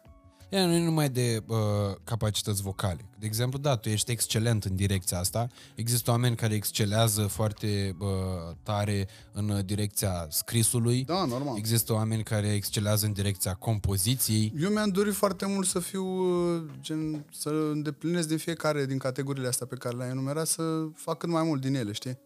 Mm. Că așa, dacă vreau să, dacă voiam să fiu cel mai bun, făceam canto în continuare, știi? Făceam, nu mă mai lăsam de canto și studiam sau aveam grijă mai multă de voce, nu mai beam diverse băuturi acidulate sau alcool ca să nu-ți arzi vocea sau știu eu, nu sunt diverse mituri, știi cum poți să strici vocea, că fumezi, că nu te odihnești și pe mine nu m-a interesat asta sau că poți să cânți prea mult la un moment dat, că eu la studio dacă sunt exact ce ți-am zis, un soi de vocal coach atunci când trage cineva voci, eu îmi uzitez vocea, îți dai seama, că mm-hmm. bag niște ore sau dacă trag voci cu o femeie care cântă înalt, eu îmi forțez vocea, știi, chiar dacă sunt tenor, totuși o femeie cântă mai sus decât un bărbat. Și mm. îmi forțez vocea și dacă aș fi avut grijă la modul ăsta, probabil vocea mea ar fi sunat și mai bine decât acum. Înțelegi? Dar nu m-am gândit niciodată la treaba asta. Am vrut și să scriu, am vrut să fac și linii melodice, am vrut să să dansez, să le fac pe toate. Te-ai gândit vreodată să faci o operă rock? Mi se pare că vocea ta e perfectă pentru treaba asta. Am cântat odată când am fost la Star Factory ceva de la Lenny Kravitz. Mm. American Moment sau ceva și mi-a plăcut. Mm. Nu m-am gândit. Mi se pare un pic prea rough stilul ăsta pentru mine, dar dacă aș studia un pic, cred că aș putea să cânt. Mi se pare că ar fi ceva șochi. Mai ales având în vedere faptul că tu într-adevăr ai atitudinea și ai povestea unui rockstar în spate. Mersi, dau un suc, dar l-ai dat tu. da. Nu, dar chiar așa e, adică tu chiar ți-ai asumat cariera pe care o faci Că nu în m-a lăudat decursul ăsta vieții toată tale. emisiunea să mă ore, vreau să mai vin mâine, aș vrea Păi să da, vin de asta iar, te-am dar nu știu chemat, ce să mai zic Alexandru. bine. Și că de fapt nici n-am înregistrat. Am făcut un prank. Deci eu, eu nu chem niciodată oameni aici pe, pentru care să n-am cuvinte de laudă, că altfel n- m-aș simți nașpa cu ei. Ce să aflu ce? Să aflu dacă și-a bătut femeia? Ce să aflu? Nu de la- mi-am bătut. Nu am văzut. Nu vă să te întreb asta. N-am de asta, n-am de asta, n-am. Sau nu știu, să întreb, ce să întreb? Nu, chem oameni care au ceva de spus. Că Dacă Mersi. mie mi se pare că oamenii ăia sunt relevanți și așa, Dacă e clar ar că nu gândi numai toți ca mie. tine, mamă, mamă. Ar fi Bă, eu sunt destul de idealist, de-aia mi-o și iau în freză foarte Și des. eu la fel, ce crezi?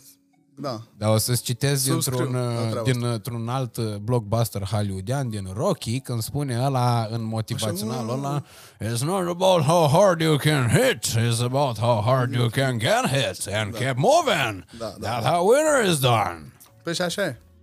Așa e, Cât da. poți să duci, să fii încasator. Și atunci de aici și cu laudele astea. Și de aici și cu faptul că Mersi. îți mulțumesc din tot sufletul, în primul și în primul rând, pentru faptul că mi-ai, copilări, mi-ai colorat copilăria foarte, într-un mod foarte mișto. Eu chiar m-am, uh, m-am distrat și în uh, copilărie și în adolescență și mai uh, târziu uh, și în liceu și în uh, tinerețile mele pe muzica ta. Uh, cred că de când sunt conștient și de când ai apărut uh, în showbiz-ul ăsta din 2005 până acum, n-a existat vreo perioadă în care să nu uh, mă fi, să nu fi impactat existența și evenimente din viața mea să nu le asimilez cu piese pe care le-am ascultat din repertoriul tău. Mersi frumos, mă bucur că e așa. Asta Sper să odată. fac asta în continuare când ajunge. Știi că am luat pensia pe piesa ta? Băi, ce frumos! Care pensie? Că nu am fost angajat. Păi Doi nici ani eu. am avut contract de muncă. Au venit 2 milioane de pe YouTube luna asta. Ce crezi când a venit ăla să-mi aducă? Era piesa ta. Îmi glumesc. Și pe lângă asta îți mulțumesc pentru faptul că ești unul dintre oamenii care mie mi-ai dat aripi la începutul carierei și... Cu drag, Uh, dar văzut, am avut intuiția. Știam că o să ajungi mare. Hai că încă e începutul. Păi și nu e rău deloc. E Normal, timp. da mă, ești mic rău de vârstă. Te-am întrebat mai devreme câți ani ai. Ai făcut deja multe până la vârsta asta și ești croit pe ele, te-ai pus pe ele, ești pus pe fapte. Și asta e cel mai important, să ai dorința asta, știi? Dacă arde dorința în tine, o să faci lucruri. Evident, trebuie să fii muncitor, trebuie să ai și șansă Dumnezeu să fie lângă tine și să nu te dezici de ce ți-ai propus. Și să nu te uiți prea mult stânga-dreapta. Dacă te uiți stânga-dreapta și te uiți la gurile rele, dacă te uiți în gura lor, nu mai faci nimic. Îți mulțumesc tare mult, Alex. Te pup. Și Și eu îți mulțumesc. Mă Vine bucur să tare cred că au mult că ne-am trecut atât de revăzut. repede astea trei ore. că atâta ne-am înțeles. nu, cât au? Nu, mă, n-ai treabă. Deci eu nu m-am uitat la ceas deloc în podcastul ăsta. Fix Ați trei văzut ore. teancul ăla de bani. Să dubla dacă mai stăteam jumătate de oră. Dar până la urmă cum a rămas? Eu i-am dus lui banii să mie. Uh, sunt pentru sunt giveaway pentru oamenii care uh, dau uh, like, share, subscribe dacă v-a plăcut. Și da, să nu Prieteni. uitați, uh, câștigătorul o să extragem cel care o să primească acest super tatuaj. Cu Unde e? scorpion. Da. Unde e scorpion? Nu. Ferească Dumnezeu. Uh, Deci asta va fi nou logo la Pirelli Scorpion. Mamă, mamă, mamă. Trebuie scris pe el scorpion. Da, acum, ca și, o, ca și o mică completare, mică completare. N-ai treabă, suntem între noi. Uh, Eliade avea, era născut în noiembrie, nu?